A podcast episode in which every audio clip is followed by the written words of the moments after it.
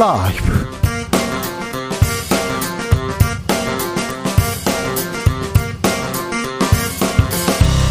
2023년 8월 4일 금요일입니다. 안녕하십니까. 주진우입니다.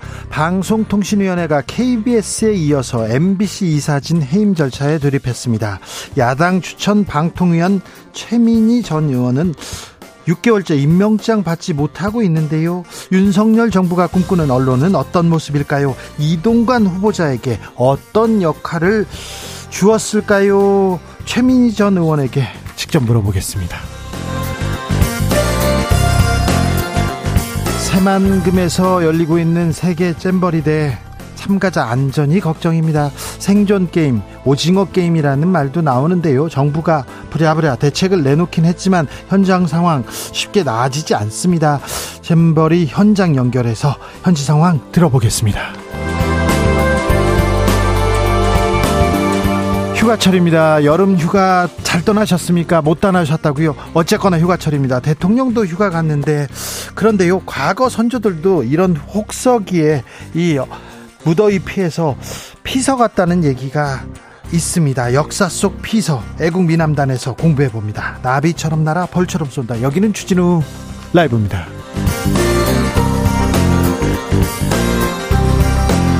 오늘도 자중자애 겸손하고 진정성 있게 여러분과 함께 하겠습니다. 오늘 안녕하셨습니까? 안녕하시죠?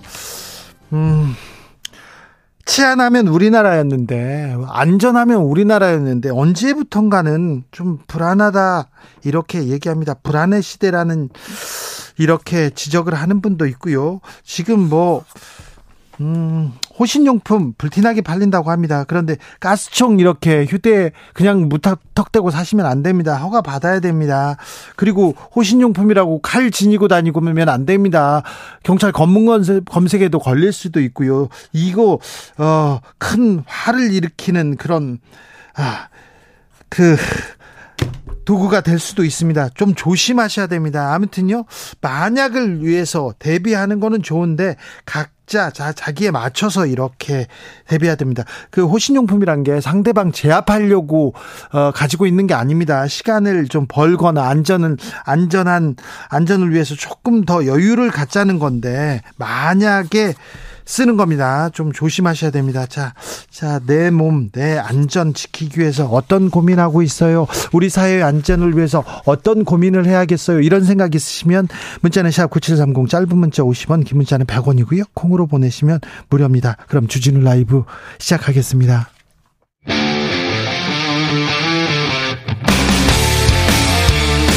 탐사보도 외길 인생 20년. 주 기자가 제일 싫어하는 것은? 세상에서 비리와 부리가 사라지는 그날까지. 오늘도 흔들림 없이 주진우 라이브와 함께.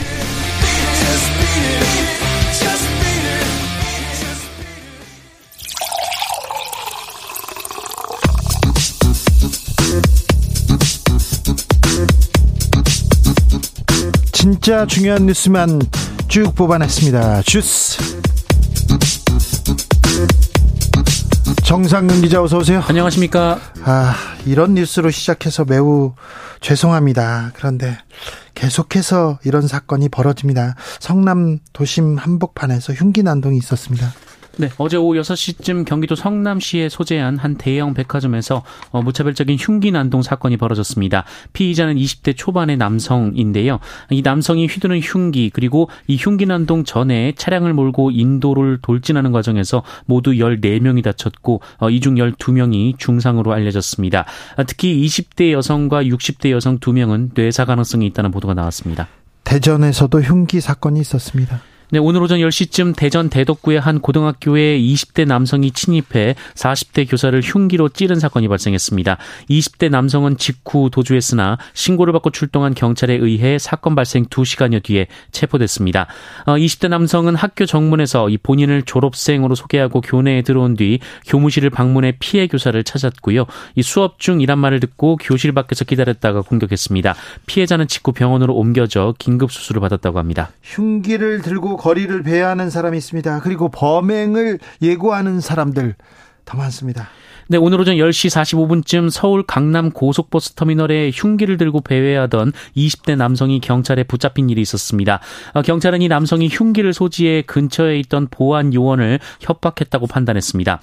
온라인에서는 서울 잠실역, 서현역, 오리역, 강남역, 한티역 등에서 흉기 난동 예고 흉기 난동을 벌이겠다는 예고글이 올라오기도 했고요. 이 부산에서도 서면에서 흉기 난동을 벌이겠다는 예고글이 올라왔었다라고도 합니다. 신림역에서 흉기 난동 사고가 있었습니다. 그 이후에 계속 예고글이 올라오고 있는데 이런 예고를 올리는 사람들도 다 처벌해야 한다. 엄히 처벌해서 이 국민의 불안을 좀 해소해야 됩니다.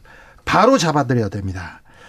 엄중 처벌해야 된다고 봅니다. 경찰은 특별 치안 활동 선포했습니다. 네, 윤희근 경찰청장은 오늘 오후 긴급 대국민 담화를 내고 국민 불안이 해소될 때까지 흉악 범죄에 대응하기 위한 특별 치안 활동을 선포한다고 밝혔습니다. 어, 윤희근 청장은 흉기 소지 의심자와 이상 행동자에 대해 법적 절차에 따라 선별적으로 검문 검색하겠다라고 했고요. 어, 실제 흉기 난종 범죄가 벌어 발생하면 현장에서 범인에 대해 이 총기나 테이저건 등 물리력을 적극 활용할 것을 일선 경찰에 지시했습니다. 경찰의 특별 치안 활동에 대해서는 제가 조금 이따가 또 고민해 보는 시간 갖도록 하겠습니다. 법무부에서는 가석방 없는 종신형 도입했습니다. 네, 법무부는 오늘 언론 공지를 통해 흉악 범죄에 대한 엄정 대응을 위해 가석방을 허용하지 않는 무기형을 이 형법에 신설하는 방안을 검토하고 있다고 밝혔습니다. 어, 네. 잼버리 상황 좀 계속해서 안 좋은 뉴스가 흘러나오는데요. 코로나 환자까지 나왔습니다. 네, 새만금 세계 스카우트 잼버리 대회장에서 스카우트 대원 수십 명이 코로나19에 감염된 사실이 알려졌습니다. 사흘간 28명의 환자가 나왔다고 하고요. 중증 환자는 없는 것으로 전해지고 있습니다. 밀려드는 환자 환자가 너무 많아서 의료전이 대처할 수가 없었다고 합니다. 그런데 진료소를 폐쇄했습니다.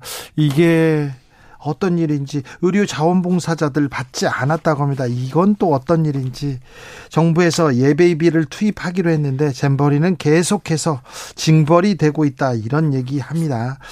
아 저는 가슴 아픈 뉴스가요. GS25C 대기업이잖아요. 대기업인데 바가지 여기서 바가지를 이 세계 청년들한테 바가지를 씌웠던 일이 너무 가슴 아픕니다. 무슨 생각을 했겠어요? 한국 가서 바가지 썼다고 얘기할 거 아닙니까? 대통령실에서 잼버리 운영 미숙에 대해서 얘기했습니다. 네, 대통령실은 잼버리 운영 미숙에 대한 대통령실의 입장을 묻는 기자들의 질문에 어, 잼버리 준비 기간은 문재인 정부 때라는 입장을 밝혔습니다. 문재인 정부 때 일이라고요. 문재인 정부가 준비했기 때문에 자기네들은 안 해도 된다고 합니까? 현직 장관 3명이 잼버리 위원장입니다. 위원장 박보균, 이상민, 김현숙, 장관이 공동위원장으로 있습니다. 그런데 전 정권 탓만 여기에서도 전 정권 탓을 하시네요. 음, 어제 주진우 라이브에 심평 변호사가 나와서 윤석열 대통령 신당에 대한 고민이 있다는 얘기를 들었다 얘기했는데 대통령실에서 즉각 언급했습니다. 네, 김은혜 대통령실 홍보수석은 심평 변호사가 대통령의 멘토라는 것은 황당한 이야기라면서 이 대통령은 대통령직을 맡은 이후 심평 씨와 국정이나 정치 문제에 대해 그 어떠한 이야기도 나눈 바 없다라고 말했습니다. 심평 씨라고 했습니다. 네, 김은혜 수석은 국민들에게 혼란을 줄 수 있는 황당무계한 말이 다시는 나오지 않기를 바란다라고도 말했습니다. 네. 심평 씨라고 했고요. 어, 대통령 멘토라고 얘기했는데 대통령 멘토라는 단어는 어제 방송에서 나온 적이 없었고요. 어, 심평 변호사가 대통령실 대통령을 엄호하는 얘기를 거의 대부분 했는데 그때는 가만히 계시다가 신당 얘기가 나오니까 발끈해서 대통령실 홍보수석이 직접 나와서 얘기했습니다. 그리고 홍준표 대구시장도 나와서 언급했었는데요. 음. 좀 웃기다 이런 생각이 좀 들었어요. 아, 철근 누락 사건에 대해서 LH가 수사 의뢰했습니다. 네, 한국토지주택공사는 오늘 오후 지하주차장에 무량판 구조가 적용된 15개 공공아파트 단지의 철근 누락 사태 관련해서 해당 단지의 설계, 시공, 감리업체 40여 곳, 어, 그리고 그 관련자들에 대한 경찰 수사를 의뢰했습니다. LH는 이들 업체가 무량판 구조 설계 오류, 시공 누락, 부실감리 등으로 건설기술진흥법과 주택법, 건축법 등 관계 법령을 위반했다고 보고 있습니다. 어, 또한 LH는 경찰 수사를 통해 관련법 위반이 확인되면 해당 업체들에 대한 구상권을 청구할 방침 방침이라고 밝혔습니다. 서희 초등학교 교사 사망 사건 합동 조사 결과가 나왔습니다. 네, 교육부와 서울시교육청은 오늘 합동 조사단의 조사 결과를 발표하며 어, 서희 초등학교 학 사망 교사가 학기 초부터 문제 행동을 하는 학생 지도로 어려움을 겪었다라고 발표했습니다. 이 조사단은 고인의 학급에서 담임 교사가 교체된 사실은 없었고 또 고인의 담당 업무는 1순위 희망이었던 교육행정정보 시스템이었으며 1학년 어, 담임도 어, 고인이 원해서 배정됐다라고 발표했습니다. 그렇게 발표했잖아요. 네, 어, 이번에도 마찬가지였고요. 어, 또한 고인의 학급에 신고돼 신고 접수된 학폭 사안은 없었다라고 했고, 어, 다만 이른바 연필 사건은 실제로 있었지만 양측 부모 간 사과와 수용으로 정리된 사안이라고 밝혔습니다. 아, 다만 조사단은 학부모가 고인의 휴대전화 번호를 알게 된 경위, 담임 자격 시비 폭언이 있었는지 여부 등은 경찰 수사를 통해 확인이 필요할 것이라고 밝혔습니다. 이 사건이 발생하자마자 교장 선생님께서 학교나 뭐 문제는 없었는데 개인의 문제였다 이런 식으로 발표를 했어요. 그런 식으로 이해할 수 있게요. 그런데 지금 조사단에서도 어, 구체적인 내용 그리고 매우 괴로워했다고 하지 않습니까? 학부모와의 관계 그리고 매일 전화가 와서 전화를 바꿔야 되나 뭐 이런 얘기가 있었는데 이 부분에 대해서는 정확하게 드러나지 않았습니다. 경찰 수사를 좀 지켜보겠습니다. 아, 이렇게 더운데요. 이렇게 폭염이 계속되는데 인천이 물에 잠겼다고요? 네, 대조기 때문인데요. 이 물, 밀물의 높이가 가장 커지는 높아지는 시기가 대조기입니다. 어, 이 과정에서 오늘 오전 6시 45분 인천 남동구 고잔동에서 4차로 어, 도로 가운데 3개 차로가 물에 잠긴 일이 있었습니다. 또 오늘 오전 인천 연안부두 해안가에 있는 보행로 또 해경 파출소 주차장 일부도 물에 잠겼다고 합니다. 정상근 기자 함께했습니다. 감사합니다. 고맙습니다. 아, 불안의 시대예요. 안전을 지키기 위해서 내 몸을 지키기 위해서 어떤 노력을 하고 계신 가요? 물었습니다. 0688님. 오늘이요 사람들이 방검복, 삼단복 단체로 사고 어, 차고 다니자고 하네요. 무섭습니다. 무서운 세상입니다. 얘기하십니다. 한규봉님 어제 이어서 오늘까지 무작위 테러에 너무 놀라서 가족별로 방검복 구매해야 되나 심각하게 구모, 구매, 고민하고 있습니다. 방검복이라는 얘기를 평소 시민들이 대화에서 쓰다니 이거는 정말 좀 아, 참 불안합니다. 아, 9369님, 저는요, 방범용 스프레이 구매하려고요. 다른 건 몰라도 더 다른 건 뺏기면 더 위험할 것 같아서요. 그런 얘기 하셨고요. 아, 5748님께서 우리 중학생 딸이 100m 달리기 7초로 연습하랍니다. 빨리 도망갈 수 있게요. 자기는 오늘부터 달리기 연습한답니다. 우픈 소리입니다. 그러게요. 중학생 딸이 이런 얘기를 하는 정도면 참 좀 문제가 있는 것 같습니다. 아, 이 사회가 왜 이렇게 불안해졌지? 왜 화가 많아졌지? 어떻게 외롭고 고립된 사람들 그리고 또 이런 사고가 발생할 여지가 있는데 이 부분에 대해서는 어떻게 대비하고 있지 여기에 대한 고민이 먼저일 것 같습니다. 주진우 라이브.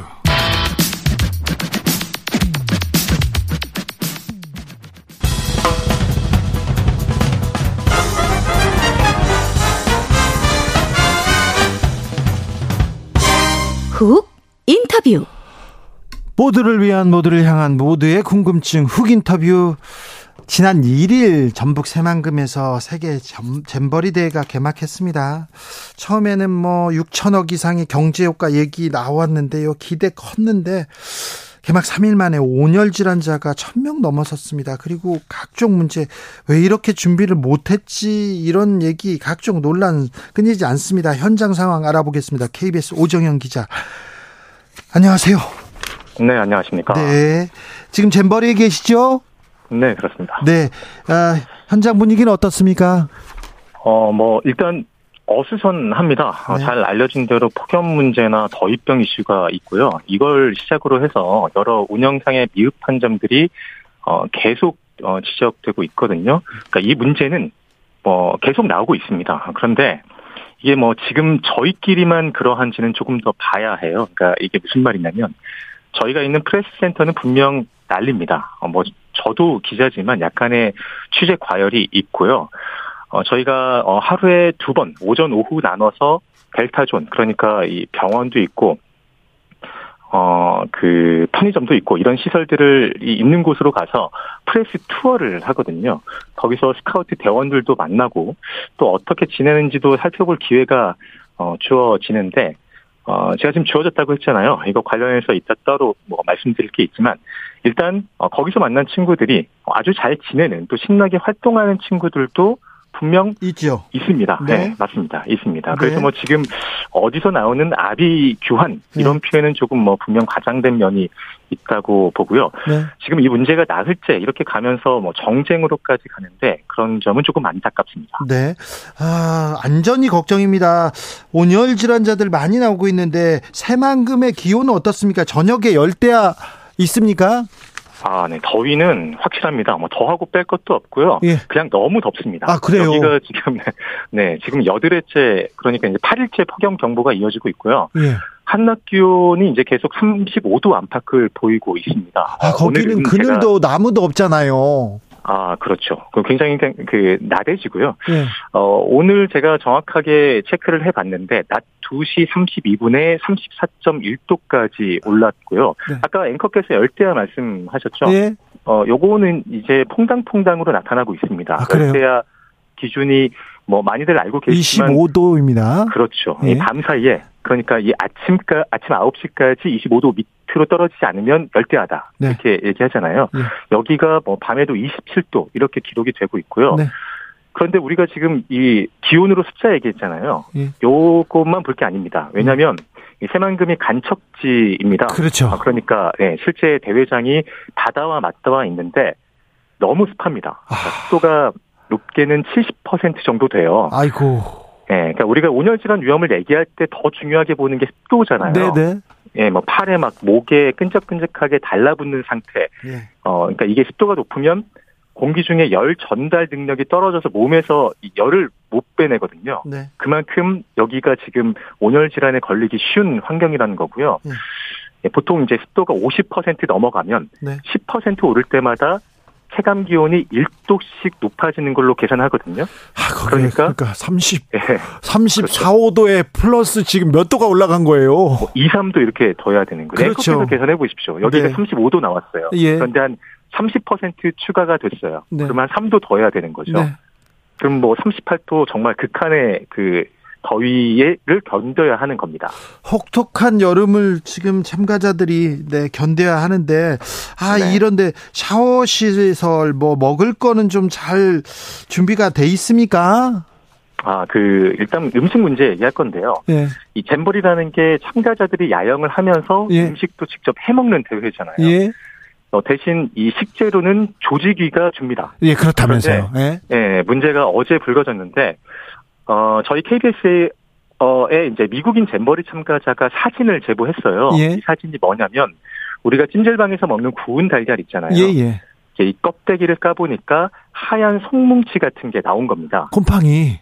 그렇죠. 곰팡이죠. 이게 모두 7개 달걀에서 발견됐는데, 네. 일단 문제가 된 달걀은 참가자들이 먹기 전에 모두 회수는 했고요. 어, 식약처가 바로 조사를 했는데 이게 실온에 보통 구운 달걀을 두는데 예. 이거를 냉장고에 넣어서 보관을 하다 보니까 예. 이 껍데기에 방울방울 물이 맺혔다는 겁니다. 예. 어, 여기에다가 이 엄청난 폭염이 계속 되니까 곰팡이가 증식하기 쉬웠을 거다. 이렇게 어, 발표를 했습니다. 오늘 예. 이제 기온이 35도를 넘어가면 병원성 대장균 식중독 위험이 확 커지거든요. 예. 네, 그래서 이래저래 폭염 탓에 더위병도 그렇고 또 음식 문제도 발생한 셈입니다. 그렇습니다. 코로나 어. 환자까지 나와서 참 걱정인데요. 기자님, 네. 그런데 저는요, 네네. GS25시 바가지 논란. 아, 네. 너무 가슴이 아팠어요. 어떻게 이런 네네네. 일이 있습니까? 아, 이거 좀 설명드릴게요. 예. 이게 그 아까 프레스토어 말씀하면서 델타존 얘기 잠깐 꺼냈죠. 예?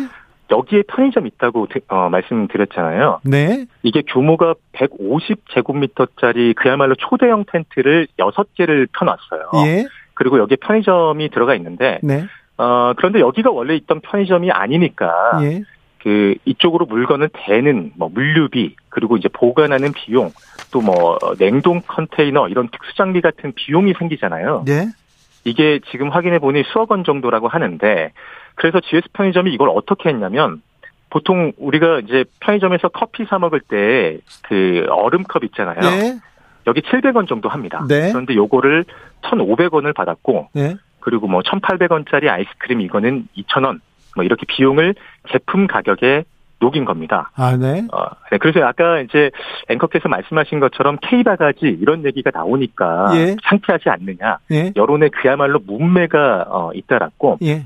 그랬더니 이제 가격을 다 내렸죠. 아, 네. 어, 네. 그리고 갑자기 생수 4만 개를 공짜로 주기로 합니다. 예. 또 그늘 텐트 그리고 뭐 핸드폰 무사, 무료 충전, 뭐 냉방 설비 이런 것들도 추가로 어, 지원하기로 했습니다. 지금까지는 좀 부족하고 미숙했어도 그래도 한국의 인심을 이제라도 좀 보여줬으면 좋겠어요. 그 네. 학생들 아 너무 꿈 꿈에 가득 차가지고 왔는데 여기 와서 너무 힘들어요 하고 있는데 아이 네. 이 친구들한테 조금 건강하게 안전하게 할 수 있었는데 냉장 냉동 탑자 무제한 제공하겠다 이런 대통령실의 지시가 있었던 걸로 아는데요 어떻습니까? 네. 어떤 지원이 지금 예, 지- 내려오고 있습니까?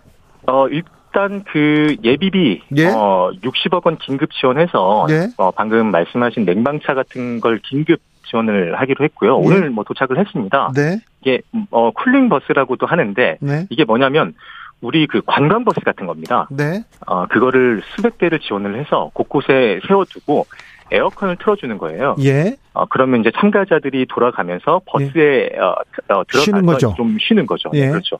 뭐 듣기에 따라서 이게 뭐야? 뭐 이게 뭐 관광 이게 말은 되게 cooling 버스 멋있는데 이게 관광 버스구나 이렇게 뭐 생각할 수도 있는데 일단 효과가 좋은 것 같아요. 아, 그렇죠. 당장 예, 그 뭐 참가자들이 들어가서 그 체온을 확 내려줄 수도 있고 쉴또수쓸 있으니까요. 예. 예, 그 이제 운영을 더 이제 해봐야겠지만 당장은 좀 반응이 좋은 편이고요. 예. 이제 다만 이런 게 좀 미리 준비가 됐으면 그러게요. 먼저부터 준비가 됐으면 훨씬 더 좋았겠죠. 아이고. 사고가 나기 전에. 그러니까 네. 우리가 이런 국제 행사 준비 잘하는데 아 사람들한테 잘하는데 왜 이번에는 그랬을까 그런 생각합니다. 근데 논란이 계속 되니까 외신에서도 계속 비판 여론이 있으니까 취재가 제한된다 이런 어, 뉴스도 본 것 같습니다. 어떻습니까? 아, 네, 이제 이 얘기는 그 아까 잠시 말씀드렸죠. 네. 프레스투어 등의 문제였는데 네. 어, 대회 전에는 저희가 협의된 원칙이 있었어요. 그 오후 오전 오후 두 네. 차례 어, 투어였습니다. 어, 이것도 사실 축소가 된 거거든요. 네. 그러니까 개막 전에는 어, 델타존은 자유 취재가 가능하다 이런 거였는데 어, 지금 논란이 계속 터지고 또 부정적으로 여론이 어, 수렴이 되고 또 언론 보도도 계속 그렇게 가다 보니까 갑 자기 이제 취재를 제한하기 시작합니다. 네. 일단 어제 같은 경우 프레스 투어를 취소를 했고요. 어, 또 저희 기자들 직업이 묻는 일이잖아요. 아니 그 물어야죠. 그리고 지금 네. 문제가 많이 발생하고 있으면 더 물어야 될 거 아닙니까? 그런데 취재를 제한했다고요? 네, 답도 잘 안 합니다. 예, 일단 오늘 같은 경우는 이런 거에 대해 상의가 매우 거세게 들어가니 투어가 재개가 됐고요. 네. 어, 사실 좀 답답한 면이 어, 있습니다. 어, 네. 기자들이 사실 직접 눈으로 보고 또 분위기도 제대로 살펴야 할 필요가 있는데 네. 어려운 점이 좀 있고 이제 개인적인 것도 있는데 어, 모 관계자가 저한테 어, 이 핸드폰으로 BBC 기사를 보여줘요. 예. 그 내용이 뭐냐면 폭염이 굉장하지만 아이들은 흥미롭게 모험한다. 이런 온라인 기사예요. 예. 이게 사실 저희 어, 거의 뭐 취재 가이드인 셈인데 이런 건 네. 좀 잘못됐죠, 사실은. 알겠습니다. 네네. 아, 일요일 날 케이팝 축하 공연이 예정되어 있는데요. 사실 네.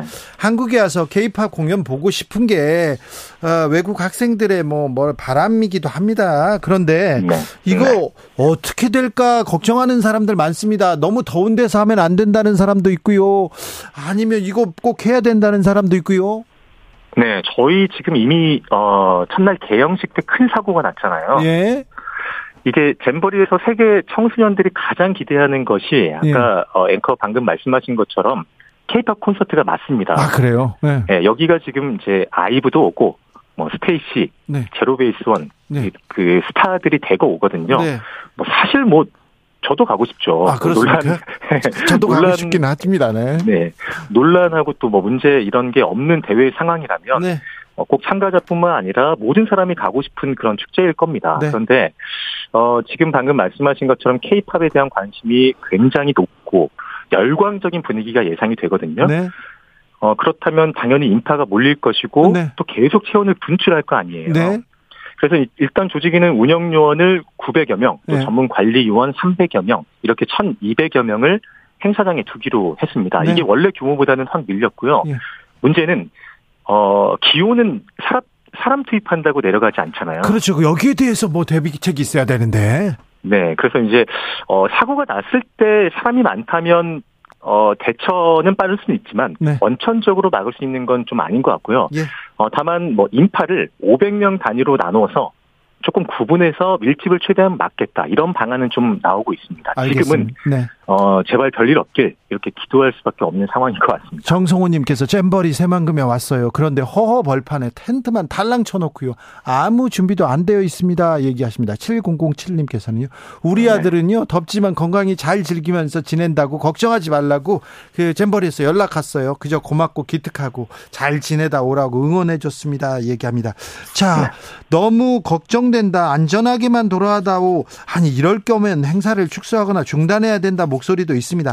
자, 기자님 현장에서 보는데 네. 아, 어찌해야 될 것 같습니까? 정부에서 아니면 우리가 조금 돕긴 도와야 될 것 같습니다. 이런 식으로 이렇게 그냥 끝낼 수, 보내기는 좀 아쉽습니다. 어렵습니다. 네. 음, 네, 맞습니다. 저도 동의하고요. 어, 조금 전에 앵커께서 문자 내용 읽어주셨잖아요. 네. 지금 그거에서도 의견이 갈리는 혹은 이제 시선이 좀 갈리는 셈인데 이 네. 결국 모든 거는 지금 이 지독한 더위에서 시작을 한 거고 예. 이거를 컨트롤할 수, 할 수 있다 없다 이렇게 나뉘어 버린 셈인데 지금 기자님, 어, 지금 현장과 우- 저 지- 진행 상황이 어, 연결 상황이 좋지 않습니다. 아, 엑스포 엑스포를 지금 저희가 유치하려고 노력하고 있는데 그 전에 지금 국제 행사 잼버리를 열고 있습니다. 그런데 이런 식으로 이런 식으로 이렇게 엉망인 징창인 이런 모습만 보여줘서는 안 되고요. 한국인의 힘 이런 그 그리고 이런 국제 행사 잘 했지 않습니까? 그 부분에 대해서 어 이게 잘 대처해서 잘 대처해서 마무리해야 될 것 같습니다. KBS 오정현 기자의 얘기 들었습니다. 기자님 감사합니다. 네 고맙습니다. 네. 교통정보센터 다녀오겠습니다. 김민희 씨.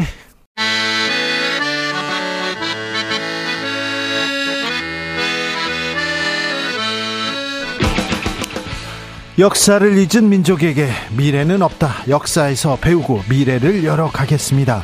애국심으로 미래를 여는 남자들, 애국 미남단.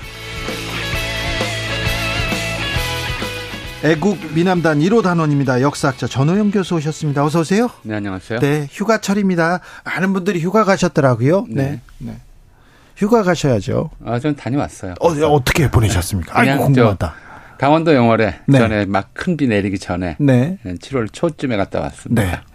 아, 사모님은 휴가 가서 뭐 하시는 걸 좋아하십니까? 뭐 그, 제가 이제 역사학자다 보니까 네. 어딜 가든 주위의 역사 유적지들을 아, 찾아다니고 그래서 설명을 해주고. 어, 설명 듣는 건 별로 안 좋아하더라고요. 이제 너무 설명하신 거 아니에요? 너무 30년째 듣다 보니까 아, 그래도 와, 어딜 가나. 예. 영월이면 단종의 유배지였지 단종 않습니까? 유배지였고 관련된 뭐 네. 장릉이라든가 네. 청룡포라든가 아, 꽤 그렇죠. 있고요. 네. 예, 그렇죠. 어, 근데 교수님은 아는 게 많으셔가지고 전 세계 어딜 가도 참 이게 설명할 게 많을 것 같아요. 아유 우리 교수님 모시고 우리가 조금 더 좀 안정이 되면 네, 어, 좀 안정되면요 교수님 모시고 어디 이렇게 어, 역사 기행 갔으면 하는 게 제 바람이기도 합니다. 그걸 제 여름 휴가로 썼으면 한다는 저의 소망이기도 합니다. 저는 여름 휴가를 한 번도 가본 적이 없습니다. 사람들이 많이 모이는 건 일단 싫고요. 예. 여름 휴가 아, 사람들이 다 휴가 갔을 때 저도 전, 저는 이, 이 시간을 지키고 예. 이때 뭔가를 해야 되겠다 이런 생각이 좀 많아가지고요. 저도 본격 휴가철은 좀 피하는 편입니다. 그렇습니까? 자, 대통령도 휴가 갔는데 대통령의 휴가, 음, 생각해 보면 때마다 화제가 됐어요. 네. 네.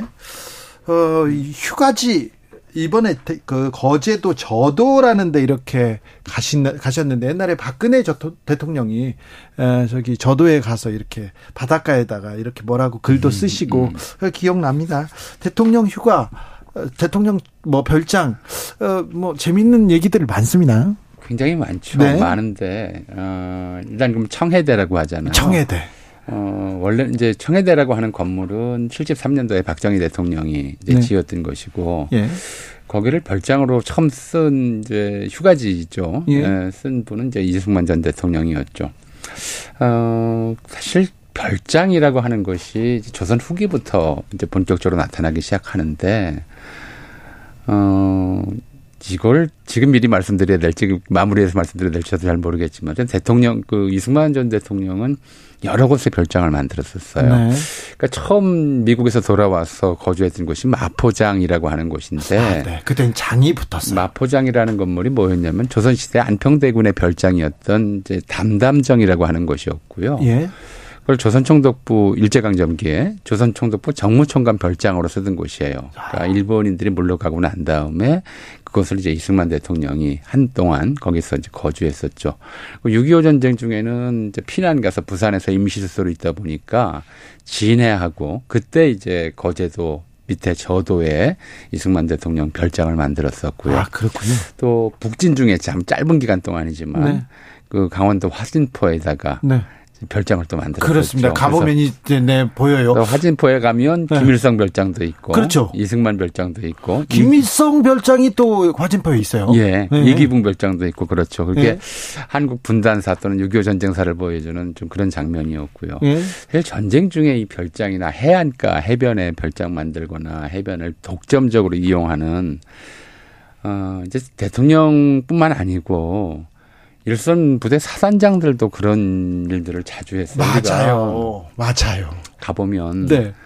이제 동해안 쪽에는 곳곳에 철조망이 쳐 있어요. 네. 이제 북쪽에 이제 그 북한군들의 네. 몰래 들어오를 막기 위해서 그리고 민간인 출입 금지 구역들도 있고 너무 많아요 철조망 친 곳이. 많은데 6.25 때 그런 철조망들을 많이 쳤거든요. 네. 근데 어떤 좀 군인의 회고록에 따르면 철조망을 쳐놓고서는 거기를 이제 사단장 둘째 부인 네. 원래 본 부인도 아니고 네. 둘째 부인의 독점적 해수욕장으로서 썼고 네. 병사들은 이제 등을 돌리고 경계를 섰다. 아주 좀 저 많이 이렇게 화가 났다 하는 이야기가 이제 6.25 당시에 네. 전쟁 중에 이제 기록으로도 남아 있고 2000년대 초반에 저기 그 국방 관련된 취재하거나 그러잖아요. 예. 그러면은 꼭 그런 얘기 있어요. 휴가 자기네들 별장으로 오십시오. 예. 휴가 언제 가십니까? 글로 가십시오. 저, 저는 가본 적은 없습니다만 예. 군인들이 그런 얘기 많이 했었어요. 예, 그런 게 많이 있었다고 아, 그래요. 그렇습니다. 예. 5748님께서 저도 역사기행 박사님이랑 함께 가고 싶어요. 설명 듣는 거 아주 좋아해요. 주 기자님 추진해 주세요. 얘기했는데 예, 추진하고 싶습니다. 저도 음, 네. 추진하고 싶은데 일단 저도 좀 살아남고요. 자, 피서의 역사. 근데 옛날에도 혹한 아 혹한기 피해서 혹석이 피해서 이렇게 피서 가고 막 그 어디로 요양 가고 막 그랬습니까? 일단 좀 전에도 한번 말씀드렸지만 네. 추위는 막을 수 있어서 방한이라고 그래요. 네. 그러니까 피한이란 말은 잘 안 써. 아 그렇죠. 그래도 그러니까 따뜻한 남쪽 나라로 가고 그런 건 별로 없죠. 없었죠. 예. 그러니까 불 많이 떼고 네. 이것은 방한이고 옷 네. 든든하게 입고. 근데 더위는 막을 방도가 없어서 방서라는 말이 아예 없어요. 어, 그렇죠. 그래서 피서예요. 예. 도망가는 거죠. 어쩔 수 없이. 자, 이 도망가는 순서부터 좀 얘기를 하죠. 예.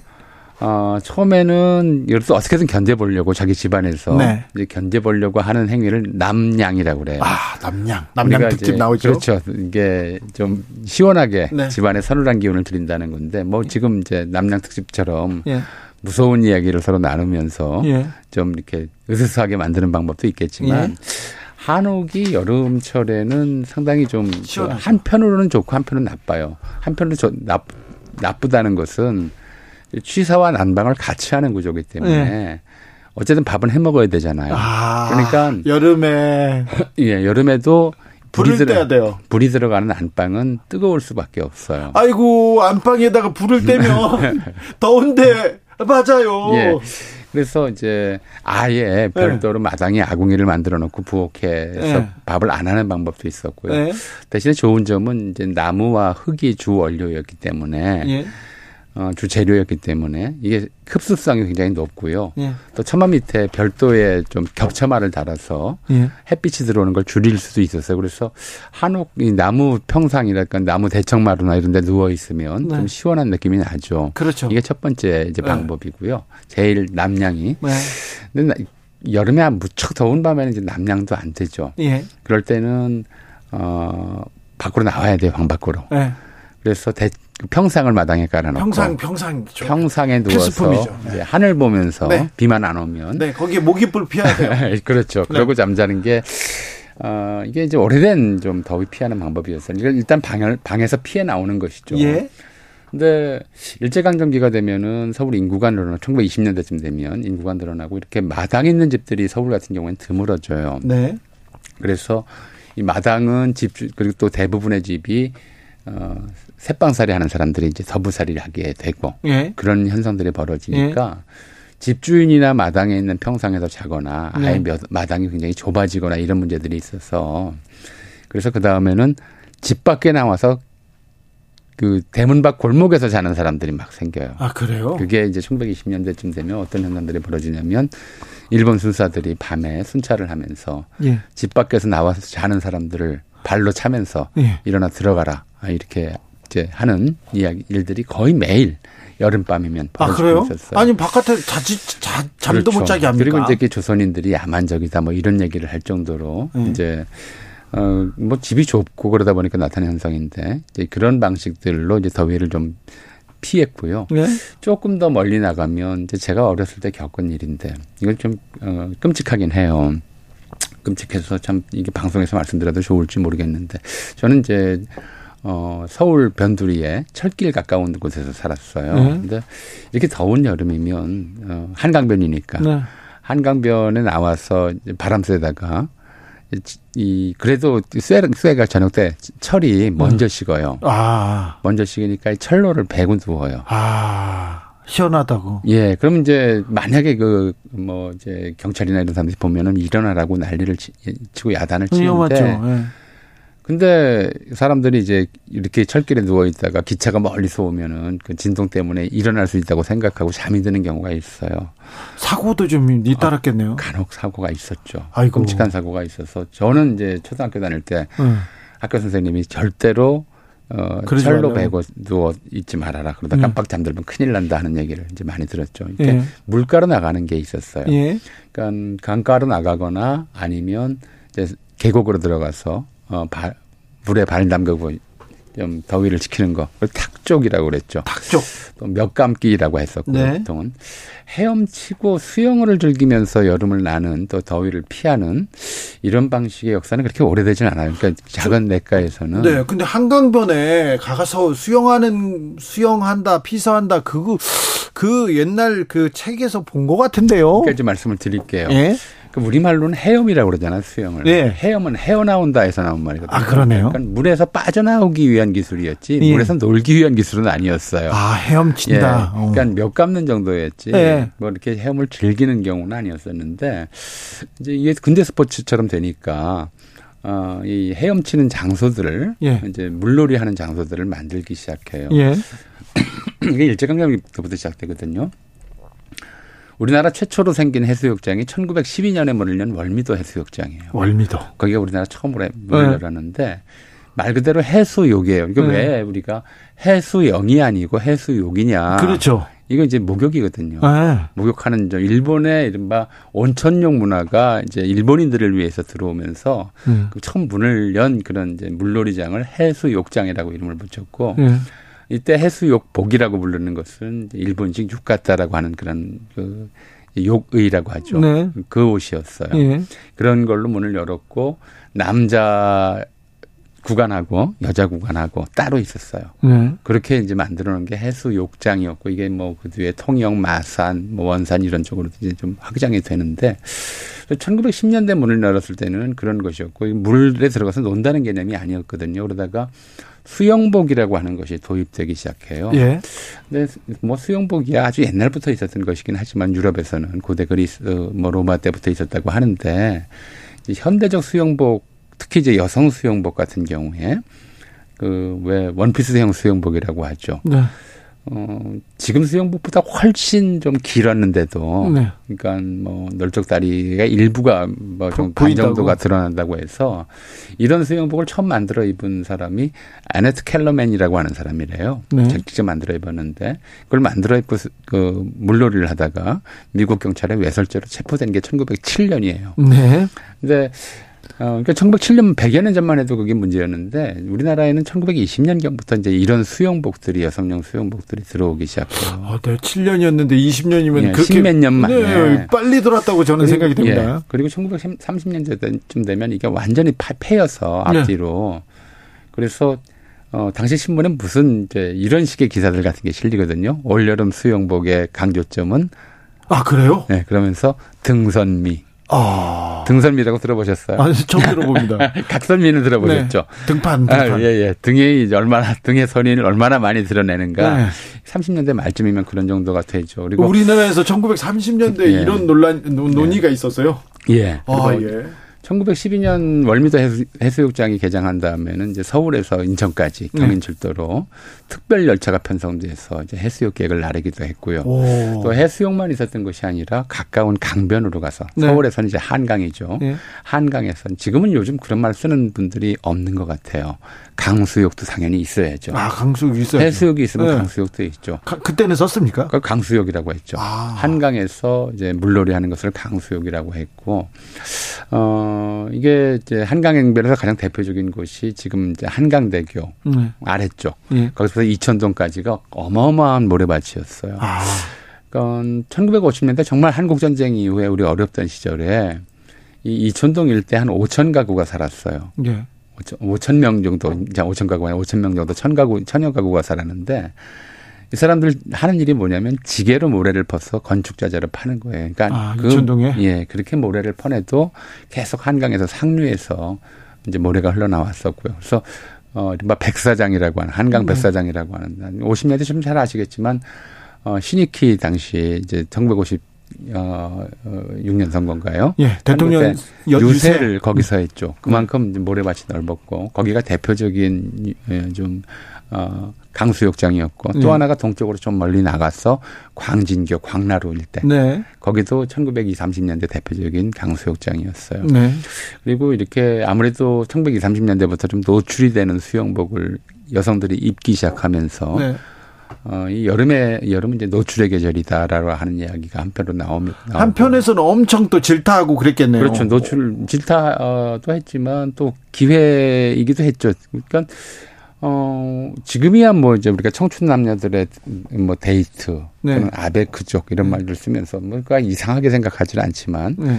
1930년대, 30년대 그러면 그걸 뭐 서로 데이트하는 거를 연애질 그러고 네.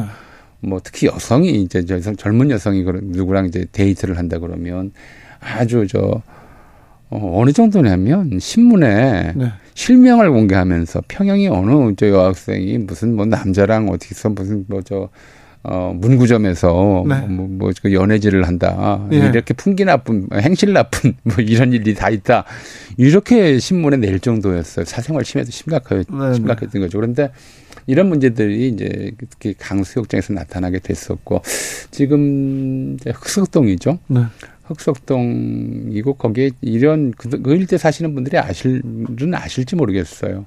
거기 보면 명수대 아파트라고 하는 아파트 단지가 있어요. 어, 있죠. 그리고 그 옆에 그 유명한 이제 모 언론사 회장집이 있고 네, 조선일보 회장 어, 있는데 그 명수대라고 하는 곳이 이제 일본인들이 만들어 놓은 이제 강남 지역의 대표적인 유락지였어요. 아, 유원지. 음. 거기에는 뭐 목욕탕 뭐 이제 어, 가족 뭐 탕, 뭐 우리한테 잘 이제 익숙하지 않은 그런 목욕 문화도 있었고 한강과 관련한 이제 각종 유일학 시설들을 거기다 아. 만들어 놨었는데 뱃놀이도 했어요. 그래서 예. 여름철에는 근데 이런 좀 지붕이 있는 그런 어 노젓는 배 예. 이걸 좀 빌려주면 어, 거기 남녀 학생이 타서. 근데 젊은이들이 데이트할 곳이 없으니까 네. 남의 눈을 피할 곳도 별로 없고 하니까 네. 배 속에서 데이트, 배 안에서 데이트를 하는 일들이 이제 왕왕 있었다고 그러죠. 아.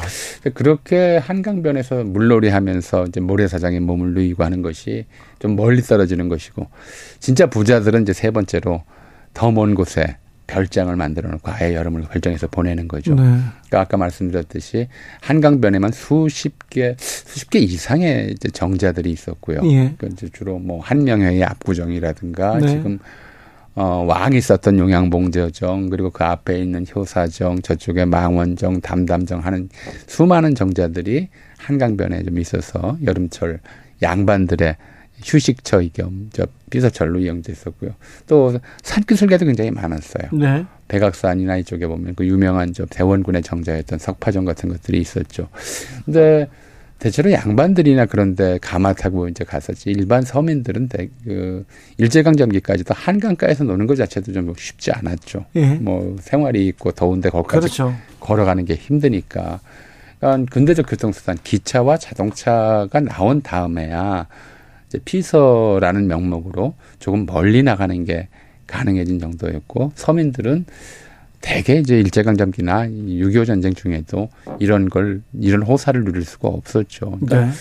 아까 말씀드렸던 이제 무슨 뭐 월미도 해수욕장이라든가 원산 해수욕장이라든가 마산 해수욕장이라든가 주 이용자들은 일본인이었고 네. 때로는 이제 서양인들 드물게 이런 음. 사람들도 거기서 이제 별장을 만들어 놓고 즐길 수 있는 이런 일들이 있었고요. 그러니까 그 피서 이렇게 하면 그 좀 피서를 위한 보신 음식 얘기가 이렇게 따라 나오는데 네. 역사서에도 그런 얘기 좀 많이 있습니다. 당연하죠. 네. 뭐 중국에서도 이제 그렇게 옛날부터 그랬다고 그러는데 이렇게 복이라고 그러잖아요. 예. 복날 뭐 복다림이라 그래가지고 먹는 음식들이 따로 있고 네.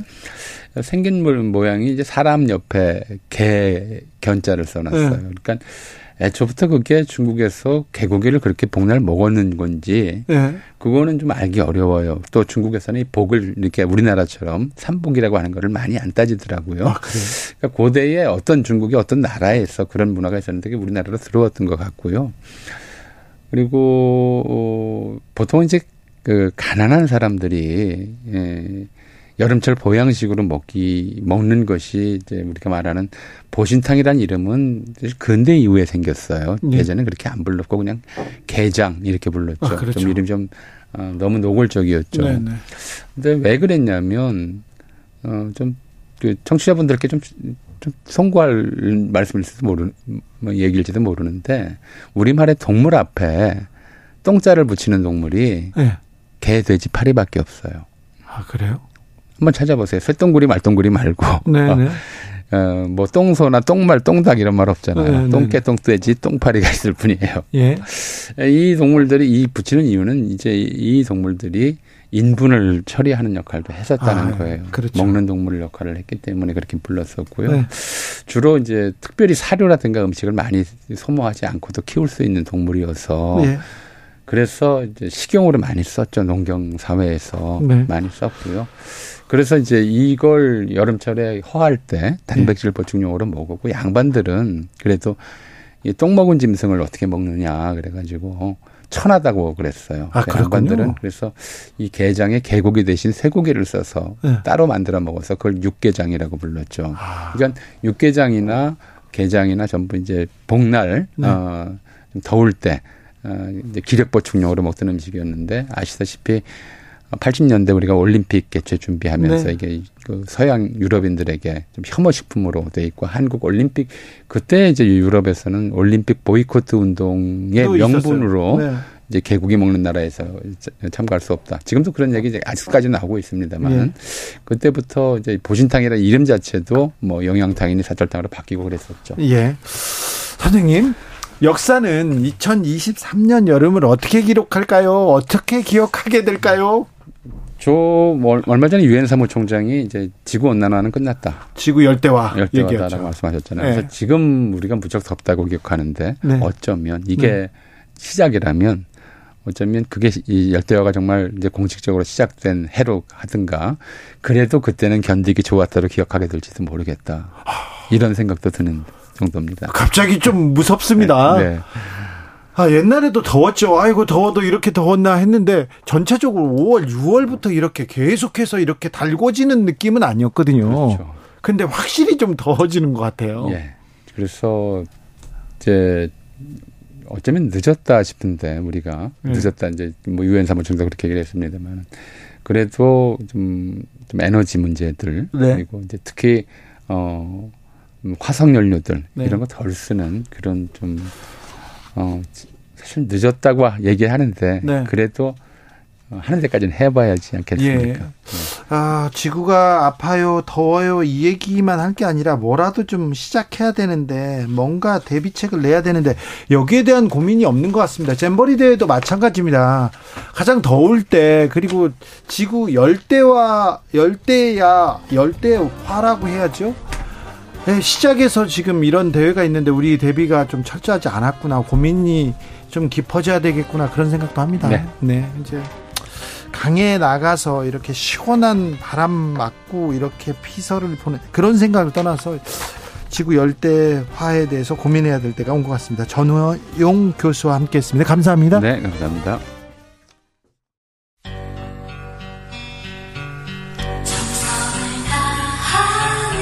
정성을 다하는 국민의 방송. KBS 주진우 라이브. 그냥 그렇다고요.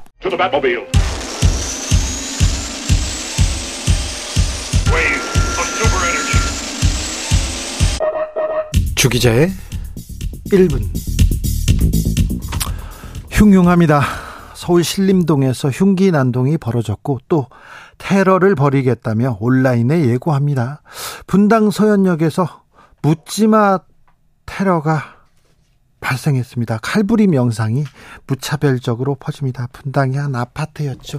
오늘만도 서울 강남, 잠실, 부산, 의정부에서 불충 불특정 다수를 향해서 무차별 폭력 폭력 예고했습니다. 대, 전에서는 학교에서 교사가 칼에 찔리는 일이 있었습니다.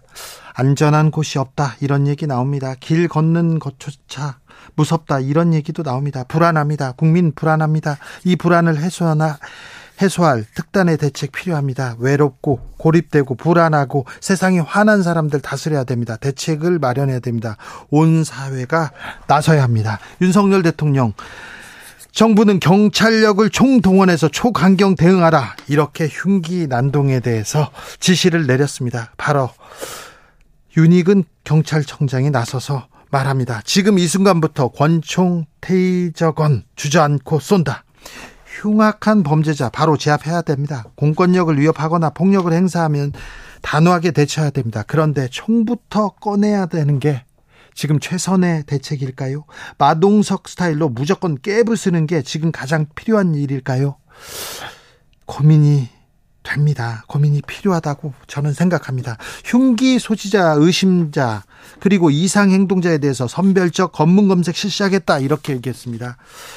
테러 의심자 잡아야죠. 뭐 먼저 대응해야죠. 그런데요. 대학 다닐 때 다짜고짜 가방 열어보라던 경찰 떠오릅니다. 데모하게 생겼다고 끌고 가던 관상가 경찰 아저씨도 아직 생생하게 기억납니다.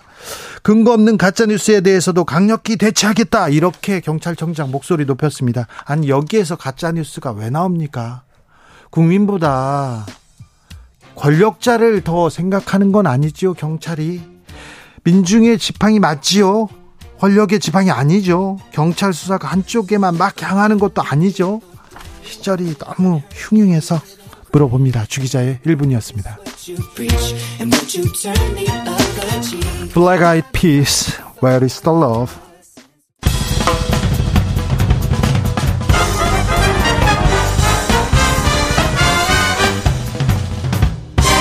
훅 인터뷰 훅 인터뷰 이어가겠습니다. 윤석열 정부가 꿈꾸는 언론은 어떤 색깔일까요? 이동관은 여기서 어떤 역할을 하게 될까요? 음, 6개월 됐어요. 야당 추천으로 6개월 됐는데 방통위원회 아직도 임명되지 못하고 있는 분이 있습니다. 최민희 전 의원 모셨습니다. 어서 오세요. 예, 안녕하세요. 최민희입니다. 네. 불굴의 네. 희망 최민희입니다. 알겠습니다. 불굴의 희망 최민희 의원님. 지금 뭐 하고 계신 거, 건가요? 참, 왜 임명이 안 되는 거죠? 그, 그거는 뭐, 용산에 물어봐야 돼요. 용산에 물어봐야 됩니까? 근데 오늘입니까? 어, 자, 방통위원 부적격 판단 이런 보도가 나왔다가 사라졌습니다. 네, 새벽 3시에 동아일보에 나왔습니다. 네. 그리고 9시 20분 전후에 네. 법제처에서 어, 그 보도는 사실이 아니다. 이렇게 정정됐습니다. 보도 자료가 나왔습니다. 네. 이게 무슨 내용이죠? 어떻게 봐야 됩니까? 왜 이런 보도가 나왔어요? 그 보도가 왜 나왔는지 그거는 뭐 임명권자의 마음을 관심법으로 기자가 읽은 게 아닌가. 법제처에서 이런 판단 없었죠? 네, 없었습니다. 네, 법제처에서 이걸 판단하는 겁니까, 원래? 어, 그게 이미 고삼석 방통위원 임명할 때 네. 고삼석 방통위원의 자격 문제입니다. 거기는 경력이 과연 네. 방통위원 자격이 되냐. 네. 그런데 어, 어쨌든 법제처가 그때 7일 만에 자격이 없다. 예, 이런 판단을 내린 적이 있어요. 예. 그때 국회 입법조사처에서 이거는 법제처가 판단할 사안이 아니다. 네. 국회 교섭단체가 추천하고 국회에서 의결된 사안이기 때문에 이건 국회의 의결이 우선이다. 네. 그래서 박근혜 대통령이 좀 있다가 임명했던 임명했죠. 일이 네. 있습니다. 네. 자타공인 언론 전문가신데요. 어, 이동관 방송통신위원장 임명 어떻게 보셨습니까?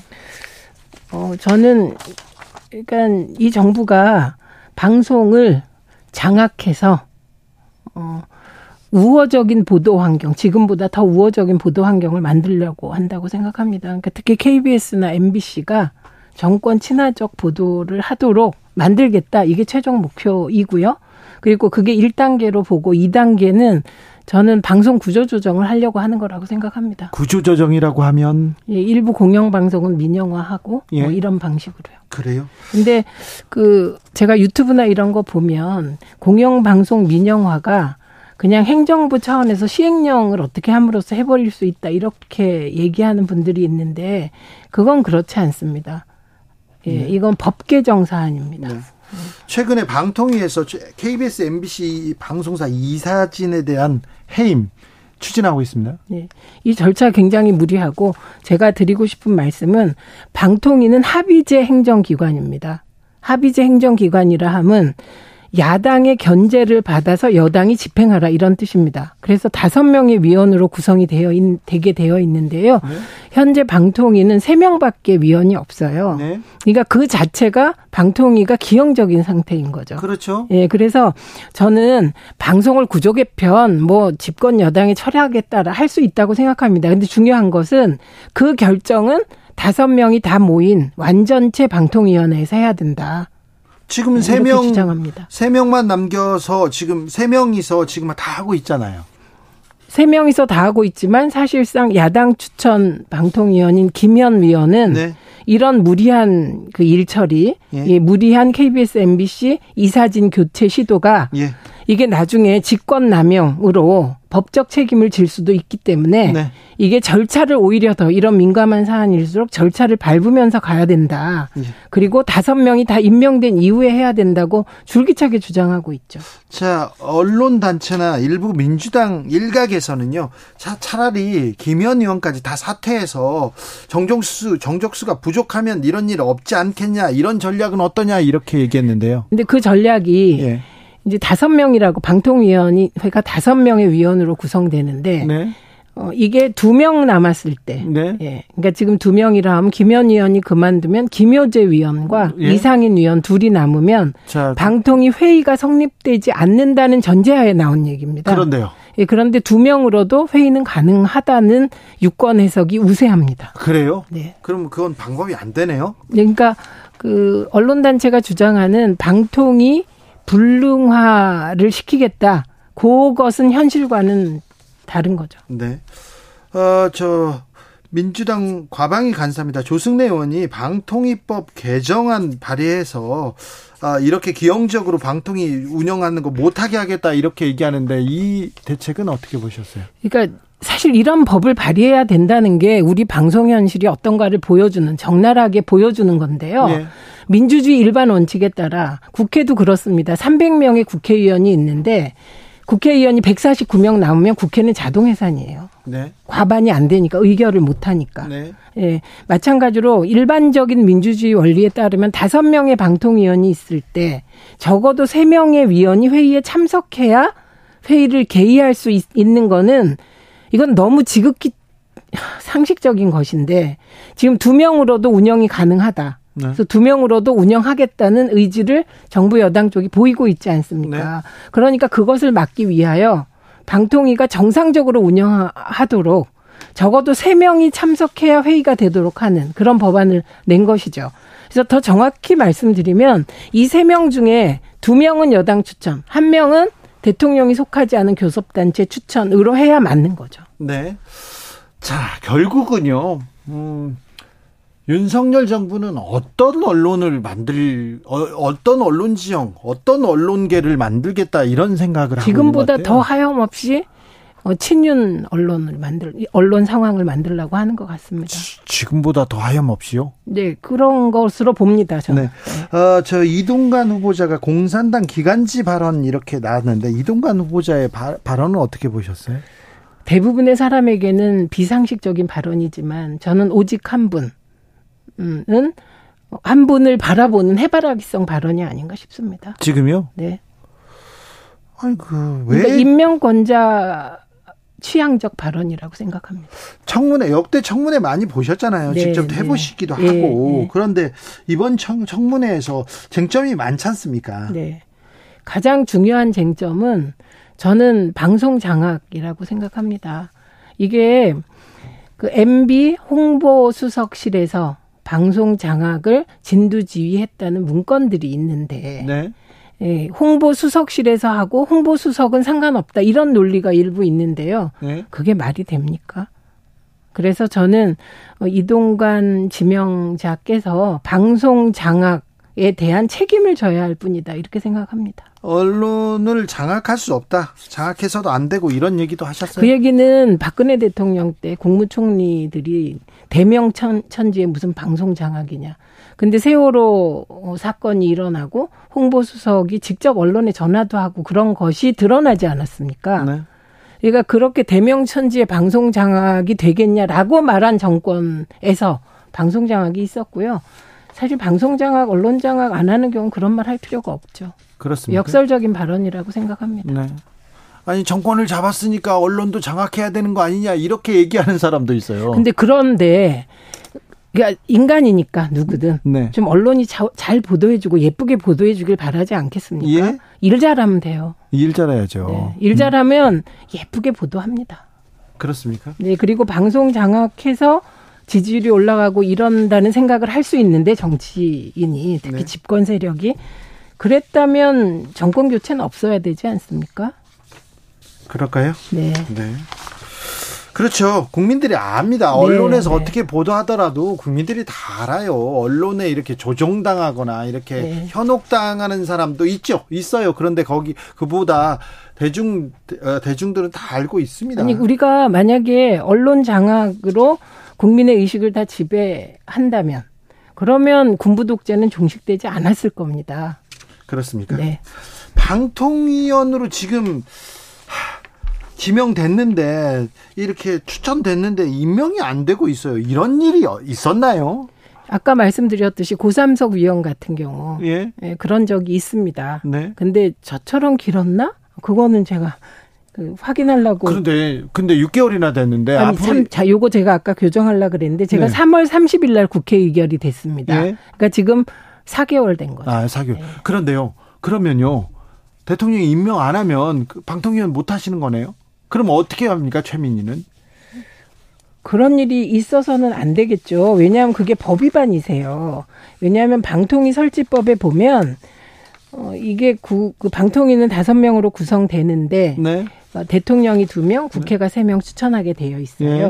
네. 그리고 국회 세 명 중에는 대통령이 속하지 않은 교섭단체에서 두 명이 추천되게 돼 있습니다. 네. 그리고 이게 국회 의결되면 대통령은 임명할 수 있다가 아니라 임명한다로 되어 있습니다. 근데 임명을 안 해요? 임명해야 되는 겁니다. 그래요? 네. 지금 대통령이 지금 임명하지 않은 게 법 위반이다? 네, 저는 그렇게 생각. 법 위반이죠. 그 방통위 설치법 위반입니다. 그 임명 안 하면 어떻게 하실 겁니까? 그거는 사실 국회와 민주당이 예. 지금도 국회의장님이 얼마나 속이 안 좋겠습니까? 이것 때문에. 왜냐하면 저를 철저하게 검증했어요. 민주당 검증도 까다로웠고요. 예. 국회 사무처 검증은 더 까다로웠습니다. 그리고 그때 민주당 간사 과방위 간사가 방통위 쪽에 예. 지금 문제가 문제를 삼고 있는 법제처의 유권 해석을 의한 FKI 정보산업연합회 비영리 단체인데요. 그 상금 부회장 경력이 적격 사유냐 부적격 사유냐 방통위에 질의를 했습니다. 네. 그래서 그 관계 그 실무 단위에서 부적격 사유 아니다라는 판단을 받고 저를 추천한 거거든요. 네. 그런데 그 방통위가 법제처에 유권 해석을 의뢰한 상황이죠. 그래서 법제처가 지금 4개, 3개월째 답을 안 내놓고 있습니다. 네. 고삼석 위원 앞서 얘기했잖아요. 네. 7일 만인가 6일 만인가. 네. 6일이라고도 하고 7일이라고도 하는데 6, 7일 만에 부적격이라고 판정을 내렸거든요. 네.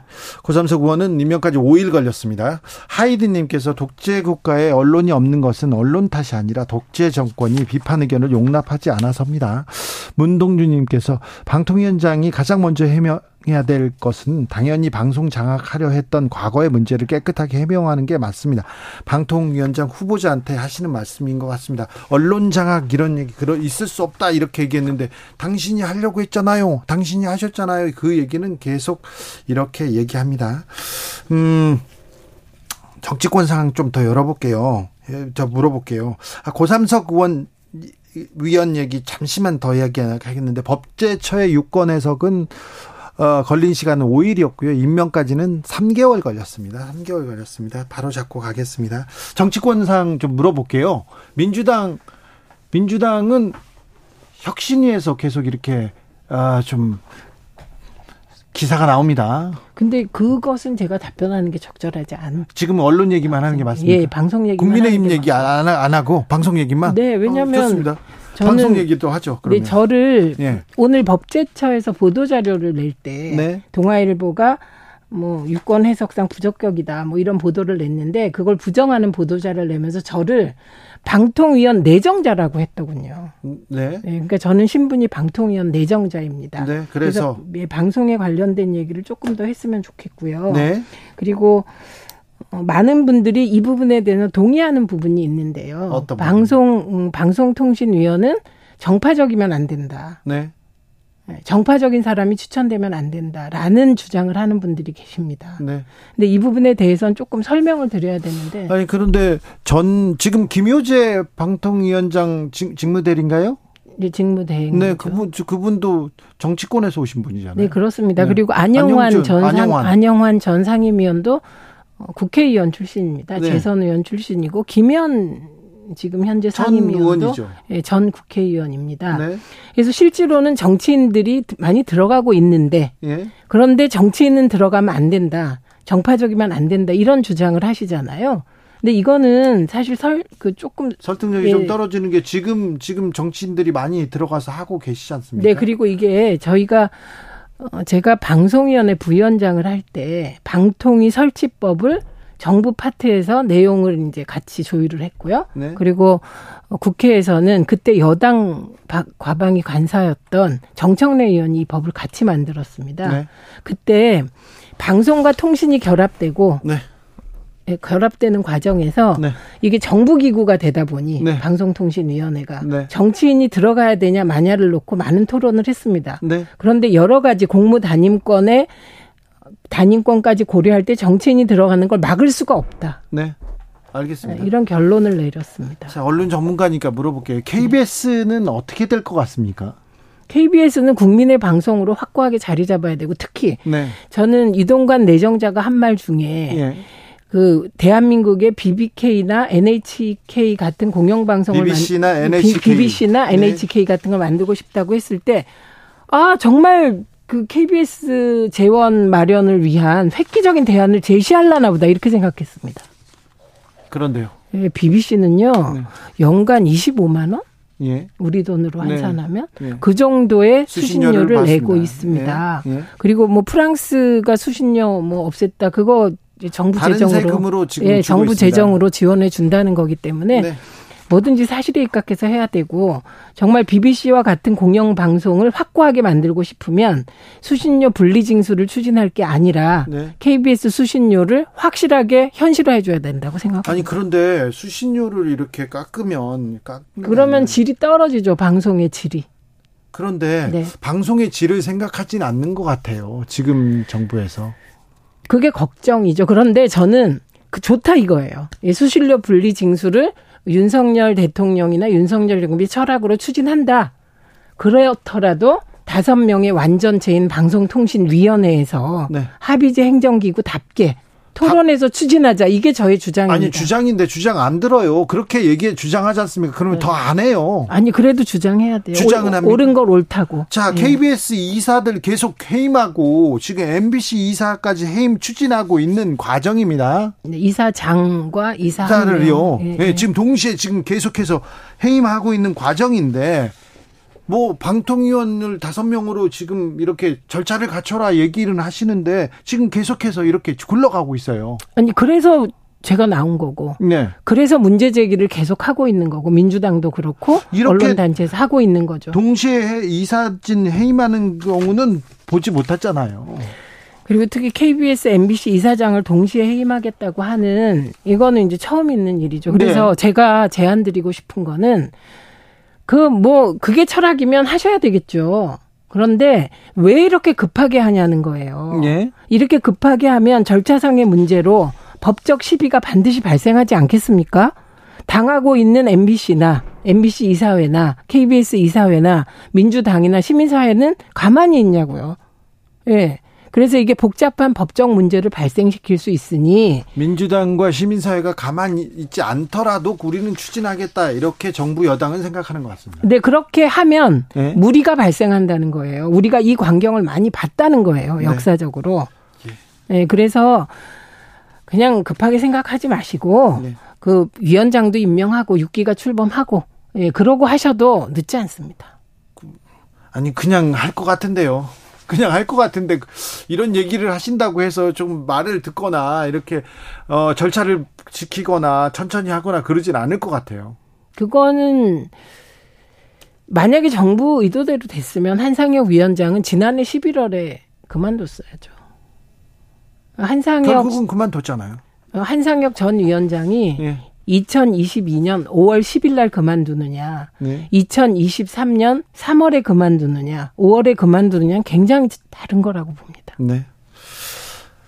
KBS하고 아, MBC 이사가 해임 진행 절차 진행 중이다고 얘기했는데 EBS 이사도 지금 해임 절차 진행 중입니다. 언론계가 지금 폭풍 전야입니다. 폭풍 속에 지금 들어와 있는데 아, 매우 중요한 문제인데 이 네. 문제가 크게 공론화되지 않는 것 같다. 아, 민주당도 큰 관심이 없는 것 같다. 이런 얘기를 아, 많이 그 합니다. 그런 과정에서 계속해서 어 정부 그리고 이동관 방통위원장 후보자가 어떻게 어떻게 생각대로 지금 언론계는 진행되고 있다. 아, 어, 그렇게 그, 얘기를 하는데. 근데 어쨌든 그 민주당은 이동관 지명자 청문회에 총력을 집중하고 있고요. 예. 예 그리고 어제부터 네. 원내대표가 나서서 네. 방송 장악 중단과 방송 장악 저지를 위해서 네. 힘을 모으겠다고 공언한 바 있습니다. 네. 네. 알겠습니다. 좀 지켜보겠습니다. 아, 방송 방통위원 후보자 이렇게 이렇게 지금 법적 용어 방통위원 내정자 내정자 네. 최민희 방통위원 내정자 얘기를 들었습니다. 어, 월요일에는 국민의힘의 어, 방송에 관한 언론에 관한 얘기도 듣겠습니다. 최민희 전 의원 감사합니다. 고맙습니다. 방통위원 내정자였습니다. 아, 교통정보센터 다녀올까요, 김민희 씨?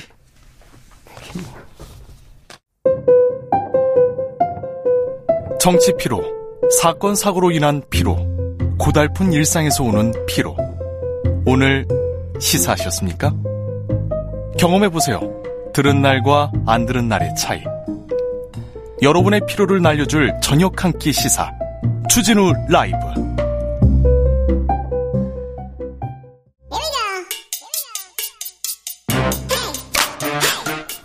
뉴스를 향한 진지한 고민 기자들의 수다 라이브 기자실을 찾은 오늘의 기자는 미디어오늘 정철웅 기자입니다. 어서 오세요. 안녕하세요. 교통정보센터는 잠시 후에 가겠습니다. 죄송합니다. 네. 자, 오늘 준비한 이야기는 뭡니까? 정철웅 기자부터 만나야 되겠습니다. 예, 그 외신이 지금 잼버리 폭염 사태에 좀 주목하고 있는데요. 네. 어, BBC 보도를 보니까 첫날부터 400여 명의 온열 질환자가 발생했다. 보도하면서 상당수는 야영지 임시 의료시설에서 치료를 받았다. 아, 이렇게 전했고요. 네. 아, 폭염주의보가 내려진 가운데 행사가 열린 전북 기온은 섭씨 35도에 달했다. 참가자 대부분은 어, 14세에서 18세였다. 이렇게 어, 현장 상황을 전했습니다. 어, 이게 외신이 주목하고 있는 게 참 안타까운 상황인데요. 그러니까요. 예, 영국 가디언 보도를 보면 이 폭염과 씨름하면서 잼버리 참석자 수백 명이 알아누웠다. 이튿날에도 어 207명의 오련 질환 온열 질환자가 발생했다 이렇게 보도를 했고요. 어 특별히 이번 행사가 이 간척지에서 개최됐다는 점을 강조하면서 이 자연 그늘이 거의 없었다 이런 지적을 하기도 했습니다. 어, 로이터 통신의 경우는 미국 버지니아주 출신 학부모 인터뷰를 했는데 어, 처음에는 텐트가 준비되지 않아서 아들이 바닥에서 자야 했다 이런 주장을 하셨고요. 어, AP통신은 잼버리를 광대 그러니까 나무가 없는 더위를 피할 곳이 부족한 지역에서 개최하는 데 대한 우려가 있다. 잼버리를 어, 그런 보도를 했습니다. 어, 뉴욕타임즈는 7년 동안 이 관련 활동을 했던 자원봉사자 체험담을 전했는데 어, 대회장이 사우나 같다. 그늘 찾는 게 정말 어렵다. 기절하는 사람들이 어디에나 있다. 이런 말을 했습니다. 기절하는 사람들이 어디에나 있다. 아이고 참. 예, 현재 지금 4만 명이 넘는 청소년들이 참여를 하고 있는데 예. 무사히 별 탈 없이 잘 끝났으면 좋겠어요. 예, 추억 한 가지만 가져 네. 가, 갔으면. 예. 우리가 이렇게 국제적인 행사를 치르면 참 잘했는데 항상 생각보다 계획보다 훨씬 더 큰 성과를 냈는데 이번에는 왜 이러는 건지 참 걱정입니다. 엑스포 준비하신다면서요. 엑스포 개최하겠다고 하면서 이렇게 국제 행사를 이런 식으로 준비하면 어떻게 합니까? 그 작년에 이태원 참사 때도 이제 외신 보도가 좀 많았는데 이렇게 좀 뭔가 좀 문제적인 일로 네. 보도가 안 되고 좀 좋은 일로 좀 보도가 됐으면 좋겠어요. 그러게요. 네, 아, 좀 안타깝네요. 좀 별 사고 없이 별 문제 없이 좀 잘 끝났으면 좋겠어요. 자, 다음 이야기는요? 예, 방송통신위원회가 2일 이 301개 방송사업자의 시청 점유율 조사 결과를 내놨는데요. 어, 시청 점유율 조사 결과 KBS가 22.334%로 가장 높은 점유율을 나타냈습니다.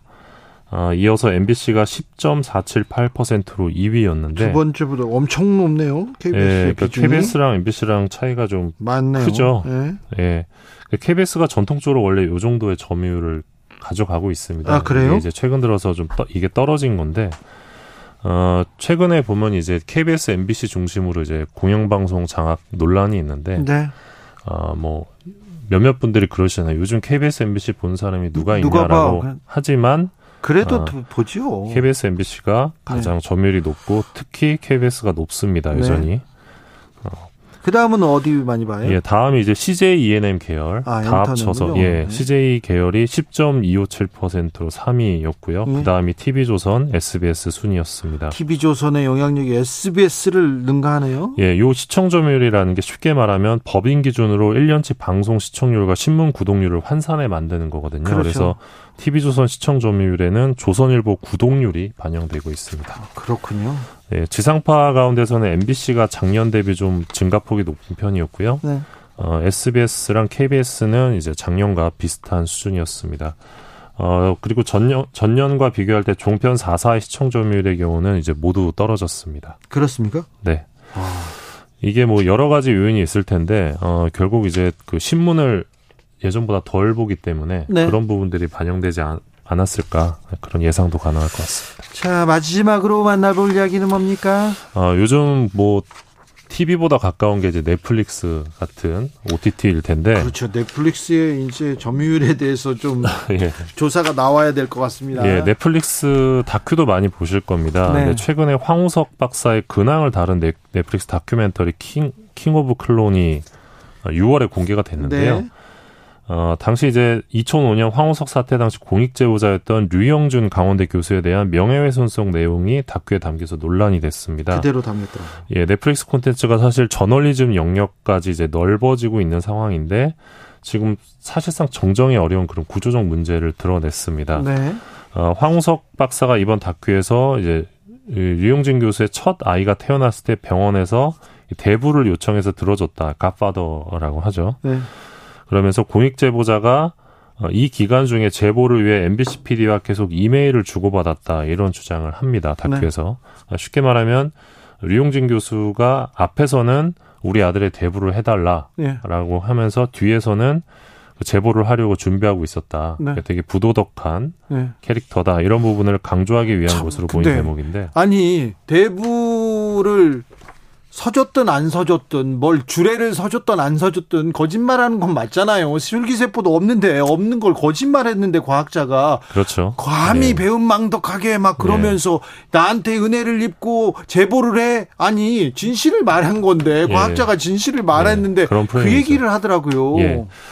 예. 어, 그런데 이제 류 교수는 황우석 박사에게 첫 아이의 대부를 요청한 사실이 없고요. 없어요? 예. 이것도 사실이 아니었어요? 예. 그리고 MBC PD와 연락을 시작한 것도 첫 아이가 태어나고 3개월 뒤였다고 합니다. 아, 이게 사실관계가 아, 많지 않네요? 예. 그래서 의도를 의심할 수밖에 없다 밝혔는데 문제는 네. 이 상황을 대응하는 넷플릭스에 있습니다. 아, 네. 어, 다큐멘터리 공개되자마자 즉각 이제 PD에게 문자를 보냅니다. 네. 잘못됐다. 네. 근데 이 제작사는 또 싱가폴 제작사입니다. 네. 그래서 삼자 대면까지 해가지고 아 우리가 사실관계를 제대로 못했다 인정을 합니다 제작사가. 그런데 근데 아직까지 정정이 이루어지지 않고 있습니다. 이 해당 다큐는 싱가폴 제작사가 제작해서 넷플릭스 UK에 납품을 했답니다. 네.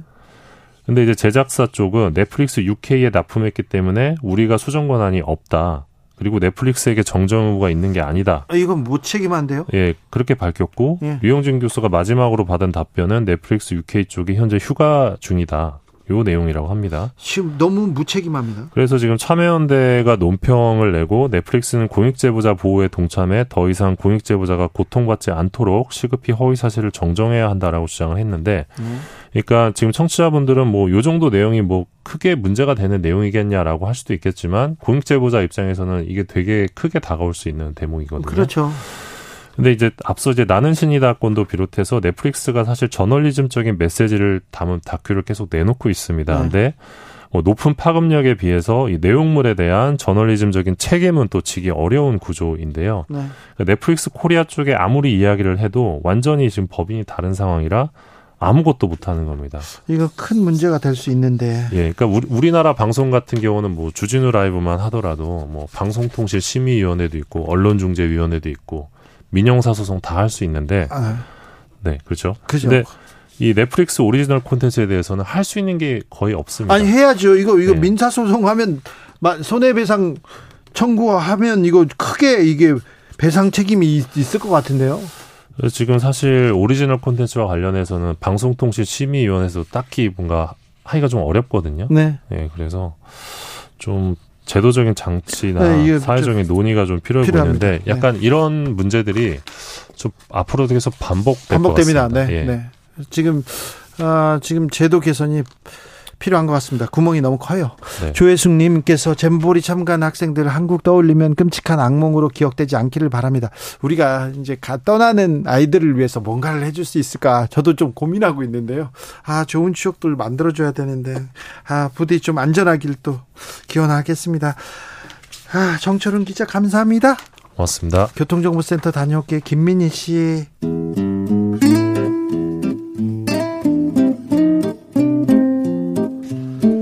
현실의 불이 꺼지고 영화의 막이 오릅니다. 영화보다 더 영화 같은 현실 시작합니다. 라이너의 시사회. 영화 전문 유튜버 라이너 어서 오세요. 예, 안녕하세요. 네, 더운데 잘 계시죠? 예, 덥게 지내고 있습니다. 더우면 영화 보러 가야 되는데 그런데 좀 영화도 아닌 것 같아요. 요즘은 아, 특별히 그렇죠. 젊은 사람들이 네. 영화관 안 갑니다. 그렇습니다. 지금 뭐 영화관에서는 이제 한국 영화 4파전이 네. 벌어지고 있습니다. 네. 이제 류승환 감독의 밀수가 예.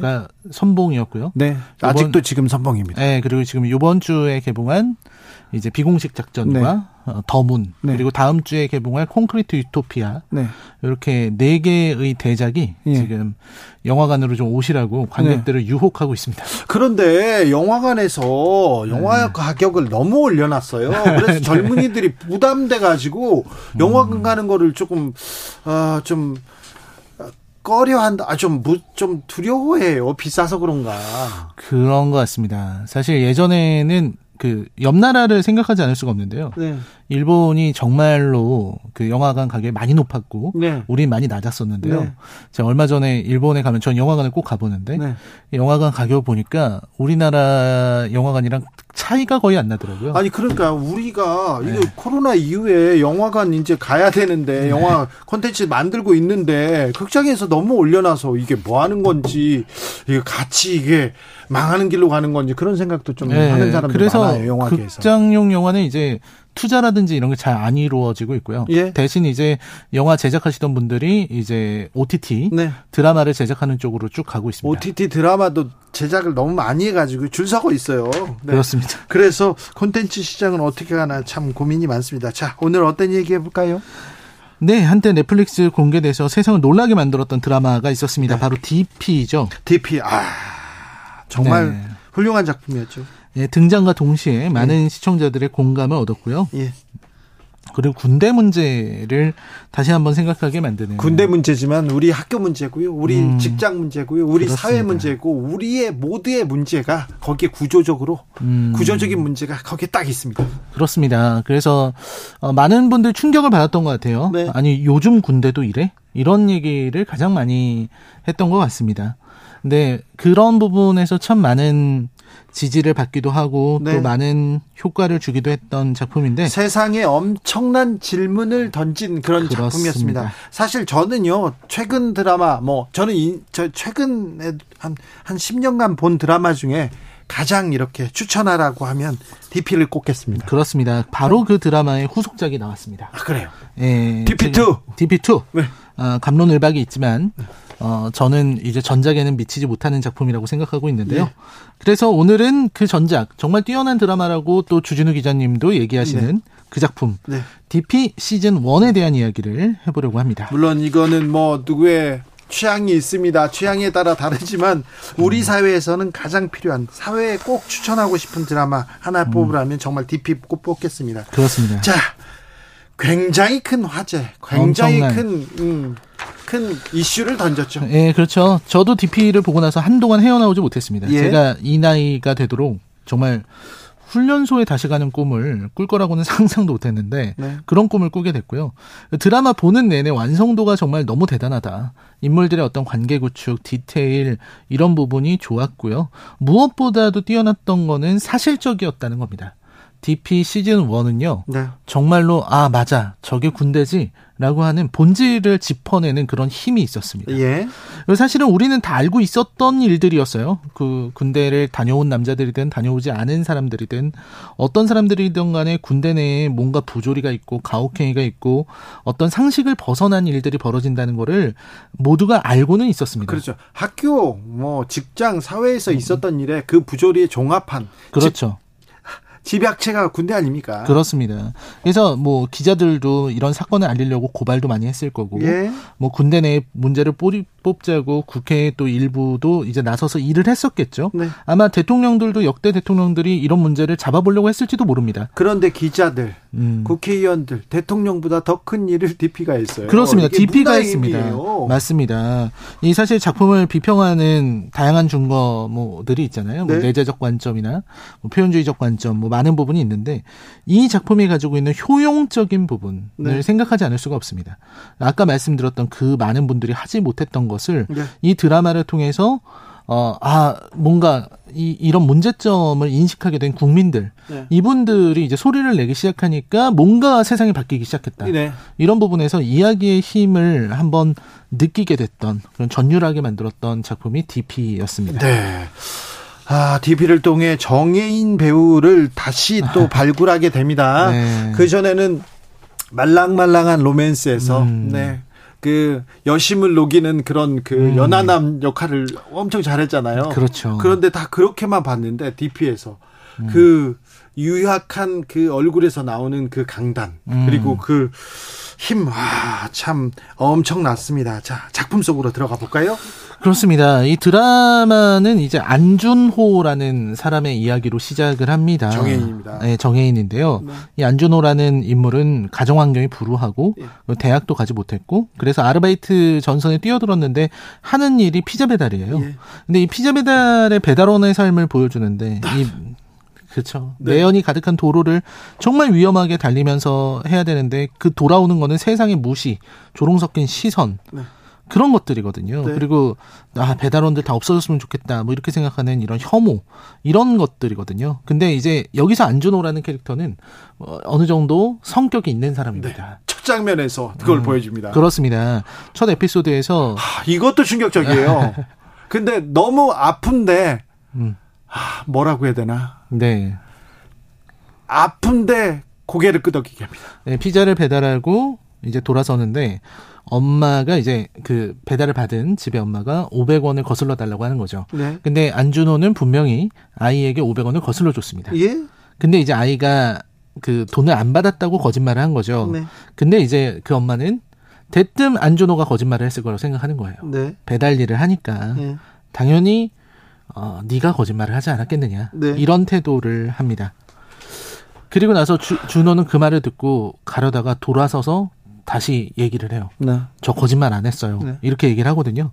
여기서 안준호라는 캐릭터가 명확하게 드러난다고 생각을 합니다. 네. 이 시대에 아르바이트를 하고 살아가는 정말 힘겹게 살아가는 청년이면서 또 한편으로는 자기한테 쏟아지는 그런 말을 그냥 듣고만 있지는 않는 네. 그런 사람. 그래서 이런 어떤 환경 속에서 정말 꿋꿋하게 씩씩하게 살아가는 인물이라는 생각이 들고 그리고 그는 이제 군대에 들어가게 됩니다. 네. 군대에 들어가고 나서 진짜 어떤 부조리들을 계속해서 마주하게 되는데요. 네. 뭐 키가 키로 이제 그 보직을 결정하는 그런 군대 내의 모습이라든지 네. 예, 키가 작으면 헌병이 될 수 없는 거죠. 예. 그런 것들이라든지 들어가고 나서부터 이제 폭력이 나오게 되는데요. 예. 황장수라는 인물의 무지막지한 폭력이 아, 정말 등장합니다. 연기를 왜 이렇게 잘해요? 어, 그러니까요. 어 진짜 그거 보면은 어떤 악몽이 떠올라요. 네. 왜냐면 살면서 한 번쯤은 황장수 같은 사람을 누구나 한 번쯤은 마주쳤을 겁니다. 그렇죠. 나 중학교 때 황장수 봤는데 이런 사람들 그런 있잖아요. 사람들이 우리 있어요. 회사 부장 황장수인데 이런 사람이 있어요. 네, 어, 살면서 어떤 순간이든 황장수가 있습니다. 네. 그리고 되게 이, 이 드라마가 너무 잘 만든 게 네. 생활관에서 이제 시스타의 Touch My Body가 나오고 있는데 네. 황장수가 정말 touch your body를 하고 있습니다. 네. 그러니까 아유. 막 때리고 있는 그런 장면이고 그리고 안준호 역시 그런 폭행의 대상이 됩니다. 네. 정말 엄청난 그런 언어적인 폭력 이런 것들을 저지르게 되고 거기에서 이제 그걸 보면서 저는 참 기가 막힌 생각이 들더라고요. 황장수는 왜 조석봉과 안준호를 때리고 있고 네. 황장수, 조석봉, 안준호는 왜 저기서 저러고 있을까? 저런 사람들이 꼭 있는데 꼭 있는데 왜 저런 상황이 이렇게 되풀이 되지 이런 그, 생각. 네, 되풀이 되지 그런 생각도 들고 저 사람들을 굳이 왜 모여야 할까 생각해 보면 네. 그 사람들은 전부 다 나라를 지키려고 온 겁니다. 예. 그 사람들이 그런 부조리에 그런 폭행에 서로 서로 노출돼 있는 거예요. 네. 그래서 그런 게 되게 충격적으로 다가오고요. 예. 결국 이 드라마에서 안준호는 DP가 됩니다. 네. 황장수한테 벗어날 벗어날 수 있죠. 김우중님께서 극중 캐릭터 장수 악의 평범성의 상징입니다. 군대에서 음. 뭐다 그렇게 사는 거 아니야? 이런 변명 기억납니다. 네, 그렇습니다. 이게 평범성 스스로를 그렇게 합리화하는 그런 모습들이 있는데요. 네. 어쨌든 여기서 이제 탈영병을 잡으러 다니는 네. 군무 이탈 체포조 예. DP의 모습이 나오게 되고요. 아 DP로 갈 수밖에 없어요. 황장수한테 벗어나야 되니까. 그렇습니다. 그리고서는 이제 탈영병들의 사정들이 나오게 되는데 그런데 그 탈영병들 그 어찌 보면 어, 범죄자들인데 범죄자들의 시선에서 내가 범죄자가 될 수밖에 없었던 그 이유를 또 잘 말해줍니다. 그렇죠. 여러 탈영병들이 나오게 되는데요. 네? 이 대부분의 탈영병들이 그러니까 일반적인 탈영병들이 없어요. 네. 우리가 생각하는 일반적인 탈영병들은 휴가를 나갔다가 복귀를 늦게 하는 사람들, 네? 이런 사람들이나 뭐 PC방에서 더 있고 싶어서 늦게 오는 그런 네. 그런 사람들이 간혹 있는데 여기는 정말로 집안 환경이 너무 어렵거나 네. 아니면은 군대 내에서 가혹행위를 너무 당해서 견디지 못해서 탈영을 했거나 이런 좀 심각한 탈영병들의 이야기들이 에피소드가 하나하나 나옵니다. 네. 특히 이 작품의 1화를 저는 꼭 언급을 하고 싶은데 네. 보통 이런 DP 같은 드라마를 만들면 1화에서 그 DP가 어떤 일을 하는지를 보여주고 네. 가, 가벼운 에피소드 하나를 배치할 것 같은데 이 DP는 1화부터 예.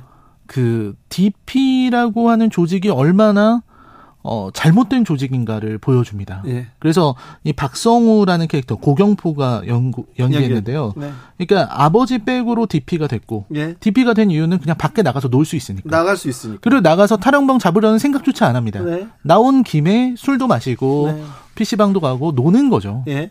그런 친구들, 금수저인 친구들이 단지 어, 어떤 군대에서 나오고 싶어서 DP를 한다라고 하는 이런 불편한 진실을 네. 보여주고요. 음. 그리고 거기에서 이제 신우석이라는 인물, 잡아야 될 탈영병이 안준호랑 만나고 헤어지고 안준호는 신우석을 만났음에도 그를 데려가지 못했고 네. 그렇기 때문에 신우석이 스스로 어 목숨. 목숨을 끊는 네. 극단적인 선택을 하는 그런 모습이 나오면서 그리고 1화에서 안준호의 그런 실패와 그리고 상관인 상관은 아니죠. 같은 병인데 네. 어쨌든 선임자인 박성우를 폭행하는 그런 하극상을 벌이는 모습으로 1화를 시작해요. 그러니까 이거는 첫 1화를 봤었을 때 저의 충격을 잊을 수가 없습니다. 아, 네. 와, 이런, 이런 식으로 이야기를 전개할 수도 있구나. 그렇죠. 한 번 시작하면 안 볼 수가 없습니다. 그렇습니다. 그리고 이제. 2화로 가면서 네. 이제 정말로 안준호를 이끌어줄 네. 어그 한호열 상병이라고요. 네. 구교환 씨가 연기한 이 한호열이라는 인물이 나오면서 DP의 이야기는 네. 어, 중심으로 나아가게 되고요. 그렇죠. 그리고 결국은 진짜 주인공이라고 할 수 있는 조석봉 1화에서 어, 안준호를 가장 도와줬던 친구이자 애니메이션을 너무 좋아했던 그 조석봉의 이야기로 이어지면서 그의 분노를 드러내게 됩니다. 조석봉, 김누리 이런 사람들 꼭 있어요. 꼭 그런데 있죠. 이런 사람들 꼭 당하고 막 괴롭히고 음. 그런 학교에서도 그런 사람들 있잖아요. 그렇습니다. 그렇죠. 근데 군대 가면 완전 표적이지 않습니까? 고문관이라고 음. 이런 사람. 그렇죠. 말하면서도 고통스럽습니다. 고통스럽습니다. 7864님 아들이 헌병 제대했어요. DPR하는 거 안 했다고 하던데 마음이 약한 애라 안 하길 잘한 듯합니다. 그런데 모든 사람들이 군대에 대한 추억이 있고 막 그렇잖아요. 네. 저는 아들이 지금 군대에 가 있거든요. 그래가지고 아. 너무 고통스러운 거예요. 음. 고통스러운데 아들하고 같이 보는데 음. 아 고통스러운데 근데 꼭 봤으면 봤으면 합니다. 특별히 이 시대 그 책임 있는 자리에 있는 분들 남성들 꼭 봤으면 좋겠습니다. 음. 라이너가 이 작품을 추천하는 이유도 비슷할 거예요. 아 그렇습니다. 뭐 너무 길게 말씀드리게 될 것 같은데 아무튼 네, 조석봉 됩니다. 네, 조석봉을 잡으러 갈 때 안준호의 모습들을 보면 네. 사실 조석봉이 굉장히 당하고 있는 인물이었지만. 네. 이 사람이 그동안 당했던 거는 그냥 착했기 때문이에요. 네. 자신의 불만이 있거나 자기가 맞더라도 그거를 겉으로 드러내지 못하고 네. 그러지 못하는 사람이었을 뿐이지 이 사람이 뭐 신체적 능력이 부족하거나 그런 건 아니었습니다. 그렇죠. 그래서 조석봉을 잡을 때 안준호는 굉장히 무력해지거든요. 네. 어떻게든 조석봉을 막으려고 하지만 막을 수가 없었고요.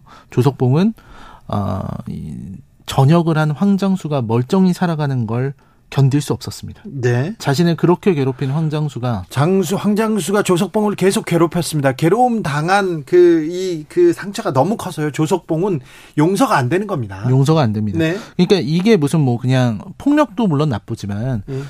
그 황장수가 조석봉에게 가했던 거는 어떤 성적 학대까지 포함되어 있는 거였습니다. 예, 예. 그랬었고 결국은 이 조석봉을 잡겠다고 헌병대장은 특임대에게 실탄을 가지고 갈 것을 명령하고 막 이런 장면들이 계속해서 이어지게 됩니다. 예.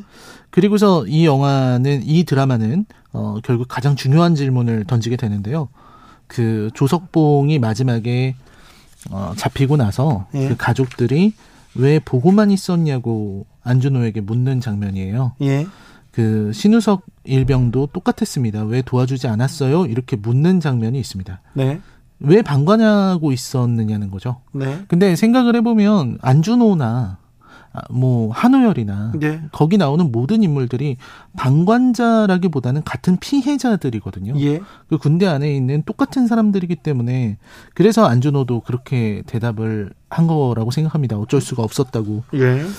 그런 겁니다. 근데 결국 이 방관한 사람들은 어떤 사람들일까? 그 사람들은 사실은 우리들이라고 말하고 있는 게 아닐까? 네. 이런 생각을 했었습니다. 그렇죠. 예, 군대를 다녀온 사람도 다녀오지 않은 사람도 네. 혹은 뭐 군대를 갈 친구나 뭐 가족, 자녀 네. 이런 게 있는 사람들도 우리 모두가 그냥 어, 방관하고 있었던 것이 아닐까? 그냥 군대에서 별 얘기가 안 나오고 있으면 그냥 그런가 보다 하고 넘어가려고 했었던 그런 어떤 우리의 아니란 생각들이 어떤 방관자의 모습이지 않았을까 이런 생각을 하게 됐습니다. 이 사회도 마찬가지. 이 사회의 부조리 비리를 보고 우리는 방관하지 않았나 그런 생각이 계속 끊임없이 들게 만듭니다. 끊임없이 질문하게 만듭니다.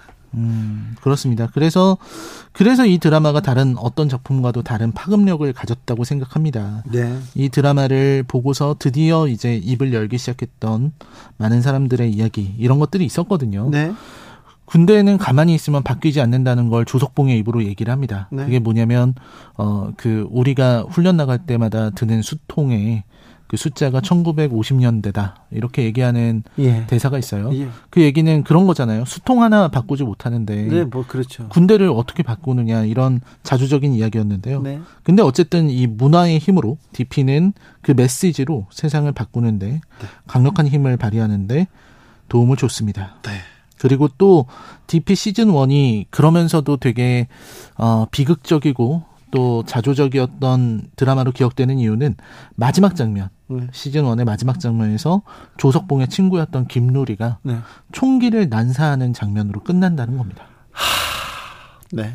그리고 이런 일이 비극은 이 계속됩니다. 이런 일이 현실에서 벌어진 적도 있었다는 게 예. 저는 정말 진정한 비극이라고 생각합니다. 예. 아 드라마가 너무했네라는 말을 할 수 없게 되는 거죠. 예.